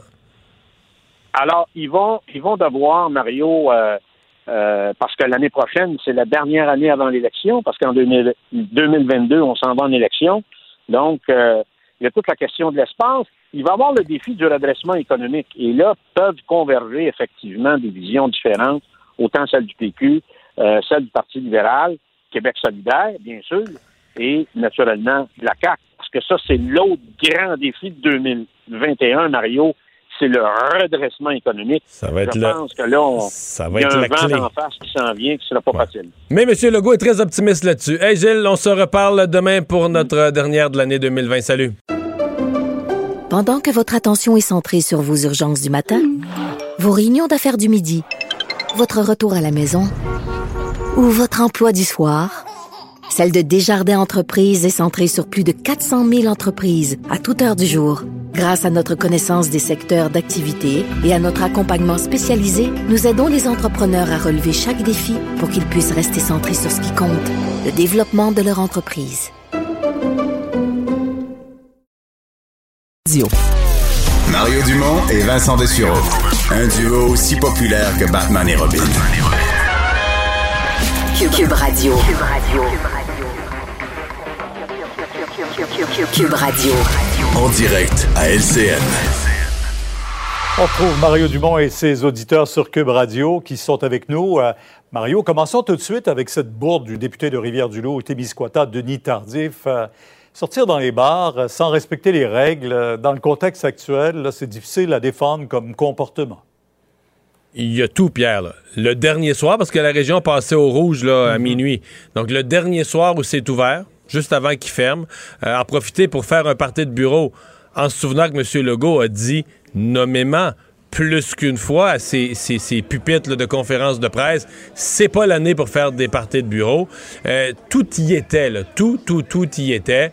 Et donc, euh, on se comprend, là, on va se dire la vérité, là, la, la, la phrase utilisée aujourd'hui que le député a offert là, son retrait euh, du caucus, euh, elle n'a pas pensé qu'il y avait le choix, là. Dire, on, dans, dans des circonstances comme ça, en politique, on t'offre deux choix. Tu le fais par toi-même ou bien tu te le fais faire. Puis là, généralement, on va dire, ben là, je suis ben ça a l'air moins fou si je suis pour revenir, si je suis pour réintégrer le caucus un jour, et cetera. Ça a l'air moins fou de dire, ben je m'étais retiré par moi-même à l'époque, là, de laisser cette trace-là, mais c'est juste ça qui est arrivé. Pierre, je sais pas si on peut, les gens qui nous regardent peuvent imaginer une seconde mm. ce qui s'est dit dans le bureau de François Legault. Oh, j'imagine que... Mm. Rien qui se répète à rien qui se répète à la T V là, rien qui ça devait pas être joli. Euh, François Legault quand même qui vit avec cette pression là, là. Lui, ouais. il a demandé énormément aux Québécois, il en est conscient. Il a fermé des restaurants, il y a probablement que ça va provoquer des, des faillites, il a fermé des commerces, il a tout fait ça le François Legault, donc lui il porte ce poids là. Et là voir que dans son équipe quelqu'un donne ça comme exemple, aïe aïe. Il dit que c'est comme passer sur un feu rouge. C'est son explication. Hmm. D'accord avec ça? Ben, c'est passé... C'est, ben, ouais. grand silence. C'est passé sur, sur un feu rouge avec un autobus scolaire à l'heure du trafic. Ah, c'est bien dit, ça. Il euh, y a l'autre député aussi qui a fait beaucoup parler de lui cette semaine, Harold Lebel. Euh, il dit, lui, qu'il n'a rien à se reprocher. Il compte se défendre. Bien sûr, euh, des accusations sont portées, hmm. mais tant qu'il n'y a pas de, de, de jugement de rendu, euh, il en... Hmm. On attendra. Il va, il va être défendu par Maître Maxime Roy, là, qui vient de sortir gagnant de la cause de, de l'ex-ministre euh, Nathalie Normando. La justice est ainsi faite. Là. Jusqu'à aujourd'hui, Harold Lebel est donc euh, euh, est accusé, mais n'est pas condamné, donc est présumé euh, innocent. Euh, garde ses droits, incluant le droit d'être député. Dans son communiqué, il explique un peu qu'il va continuer d'être député, des choses qu'il ne pourra pas faire, et cetera. Mais bon, jusqu'à quel point il va être un député efficace, là, je pense qu'il va être surtout concentré euh, à se défendre, à défendre sa, sa réputation. Mais bon, étant présumé innocent, il garde son poste, va être député indépendant. Va-t-il aller vraiment siéger à l'Assemblée nationale? Peut-être qu'on ne le verra pas vraiment sur son fauteuil ou peu au cours des... Ben, pendant la durée des procédures. Non, advenant qu'il soit... Lui nous dit aujourd'hui, moi, je vais prouver à travers le tribunal euh, que je n'ai pas commis les gestes qu'on me reproche. L'avenir nous le dira. Puis est-ce qu'une fois, s'il devait être acquitté, est-ce qu'il pourrait réintégrer le caucus du P Q? Il est trop tôt pour arriver là. Mm-hmm. Ah ben, c'est le onze janvier, puis il dit qu'il ouais, sera devant le tribunal. Première étape. Euh, le Québec, Mario, qui a franchi aujourd'hui un, un, un chiffre important, le, le mille hospitalisations, c'est symbolique et ça dénote euh, le, le, le surpoids qu'il y a présentement mm. sur le réseau de la santé. Ouais, c'est symbolique, mais en même temps, j'ai trois observations. La première, c'est que on est resté, ça, ça a été long la montée de trois cents à quatre cents, cinq cents hospitalisations, ça a été une montée lente. Mais là, depuis par exemple le cap des six cents, de six à sept, de sept à huit, de huit à neuf et de neuf cents à mille, euh, c'est assez rapide là. On monte de cent presque à quoi, à une semaine, sept huit jours. Donc à ce rythme-là, faut voir que ça, je comprends qu'on c'est un cap symbolique le mille, mais ça, il y a pas de, il y a pas de plafond là, ça arrête pas à mille, ça semble mmh. continuer à monter. Deuxième observation, c'est que euh, les, on s'inquiétait, bon, on disait les hôpitaux en région, c'est limite, mais on avait toujours l'espèce de, au pire, on les transférera à Montréal, on, on les transférera dans un plus gros centre, les hôpitaux sont robustes, des gros, des gros soins intensifs, des gros hôpitaux en général à, à Montréal. Là, dans les hôpitaux montréalais, ça rentre les cas, là, massivement, parce que c'est dans la région de Montréal, on a presque la grande région de Montréal, Rive-Nord, Rive-Sud, on a à peu près mille cas par jour de ce temps-ci. Donc euh, là, c'est la, la, la lourdeur des cas, là, de la situation à Montréal. Et après ça, ben, c'est la question... Et la durée? Oui, les hospitalisations ont une durée plus longue, mais c'est aussi la question du personnel. On a toujours ce... Pensez-y, là, sept mille quatre cents personnes qui ne peuvent pas travailler pour toutes sortes de raisons, maladies, attentes de résultats de la COVID, et cetera. Ce chiffre-là, que le nombre d'éclosions est plus à la hausse qu'en baisse. Et euh, des vacances de Noël, il faudra malgré tout du personnel épuisé, du personnel qu'on a surmené euh, depuis des mois. Euh, on, on faudra, faudra leur donner au moins quelques jours de, de congé, de répit à Noël. Donc, euh, bon, un... Tout ça va passer serré, tout ça va être difficile. Et deux, les autres chirurgies, les autres besoins du système de santé, les autres maladies vont en souffrir. Mmh. Raison pour laquelle le gouvernement met le pied sur les freins pour arrêter la, la propagation. Ouais, sept mille cinq cents membres du personnel présentement euh, hors service, là. Alors on comprend que ouais, la situation sept mille quatre cents est, hier, est inquiétant. Oui, ouais, ouais, c'est inquiétant. Euh, Mario, merci. Demain matin, ouais, on vous écoute dix heures sur L C A. Alors, euh, Vincent, euh, les, euh, les vaccins de Pfizer, BioNTech, qui sont présentement disponibles, on dit au Québec on est quand même content de la semaine de vaccination, mais la semaine prochaine, on pourrait peut-être euh, opérer à deux vaccins. Oui, parce que, euh, bonne nouvelle, aux États-Unis, en fait, aujourd'hui, c'est la réunion là, entre les représentants, avec les représentants de la Food and Drug Administration euh, aux États-Unis, les représentants d'un comité conseil où on analyse la sécurité des vaccins. Là, on est sur le dossier Moderna et on vient d'annoncer qu'on euh, fait que à l'issue de cette réunion, on recommande l'utilisation en urgence du vaccin de Moderna, ce qui veut dire que dans les prochaines heures, prochaines minutes, à la limite prochains jours, mais on est davantage dans les prochaines heures, la F D A qui revoit tout ça, là, tout ce qui s'est dit dans cette euh, réunion, les résultats du comité, et on devrait autoriser le vaccin de Moderna aux États-Unis. On s'attend à ce que le Canada fasse de même peut-être même cette semaine, alors ça ne devrait pas tarder, alors qu'on sait qu'on aura des doses, cent soixante-huit mille doses d'ici le premier janvier. Réservés, ouais. euh, et tout ça arrive, euh, bien évidemment, et on est content aux États-Unis, puisque là, on enfile les records, euh, on est déjà à deux mille cinq cents morts aux États-Unis, il reste plusieurs États, et je voyais, alors que beaucoup de Québécois se sont dirigés vers la Floride, c'est un record de cas euh, aujourd'hui, pas vu depuis le mois de juillet, là, plus de treize mille cas en vingt-quatre heures. Je me souviens, au mois de juillet, c'était la forte hausse en Floride, mais on a atteint ces chiffres-là, mais ça fait, fait des... treize mille nouveaux cas. treize mille nouveaux cas en Floride d'aujourd'hui, c'est un record depuis la première vague du mois de juillet. Euh, donc, euh, pour les snowbirds, ça peut être inquiétant. Alors, situation difficile. Oui, parce on... que les cas, en tout cas, j'ai pas vu le bilan aujourd'hui, mais les cas sont, sont généralement assez lourds dans la région où les Québécois vont en vacances, là. Comté de Miami-Dale, Broward, euh, euh, plus au nord vers West Palm Beach, mais les trois comtés, j'oublie le nom du comté exactement, mettons les trois comtés, si tu pars de Miami, puis tu montes jusqu'à West Palm Beach en passant par Fort Lauderdale, Pompano, et cetera, c'est la zone où il y a beaucoup de cas. La semaine passée, j'ai regardé les chiffres, c'est, ce sont les comtés où il y avait beaucoup de cas. Et euh, sur la côte ouest, c'est encore pire, la Californie, c'est plus de vingt-trois mille cas aujourd'hui, eux qui ont fait même des chiffres supérieurs dans les derniers jours, donc une situation très tendue dans les hôpitaux, alors vivement un vaccin et rapidement. Président Trump s'occupe de tout ça, lui? Euh, on n'a presque pas parlé aujourd'hui, il était sur les dossiers de Hunter Biden et, des, et choses plus, des choses plus importantes. Aux yeux du président, oui. Merci Vincent, merci à vous d'avoir été là. C'est Sophie Durocher qui s'amène. Nous, on a rendez-vous demain quinze heures trente. Cube Radio.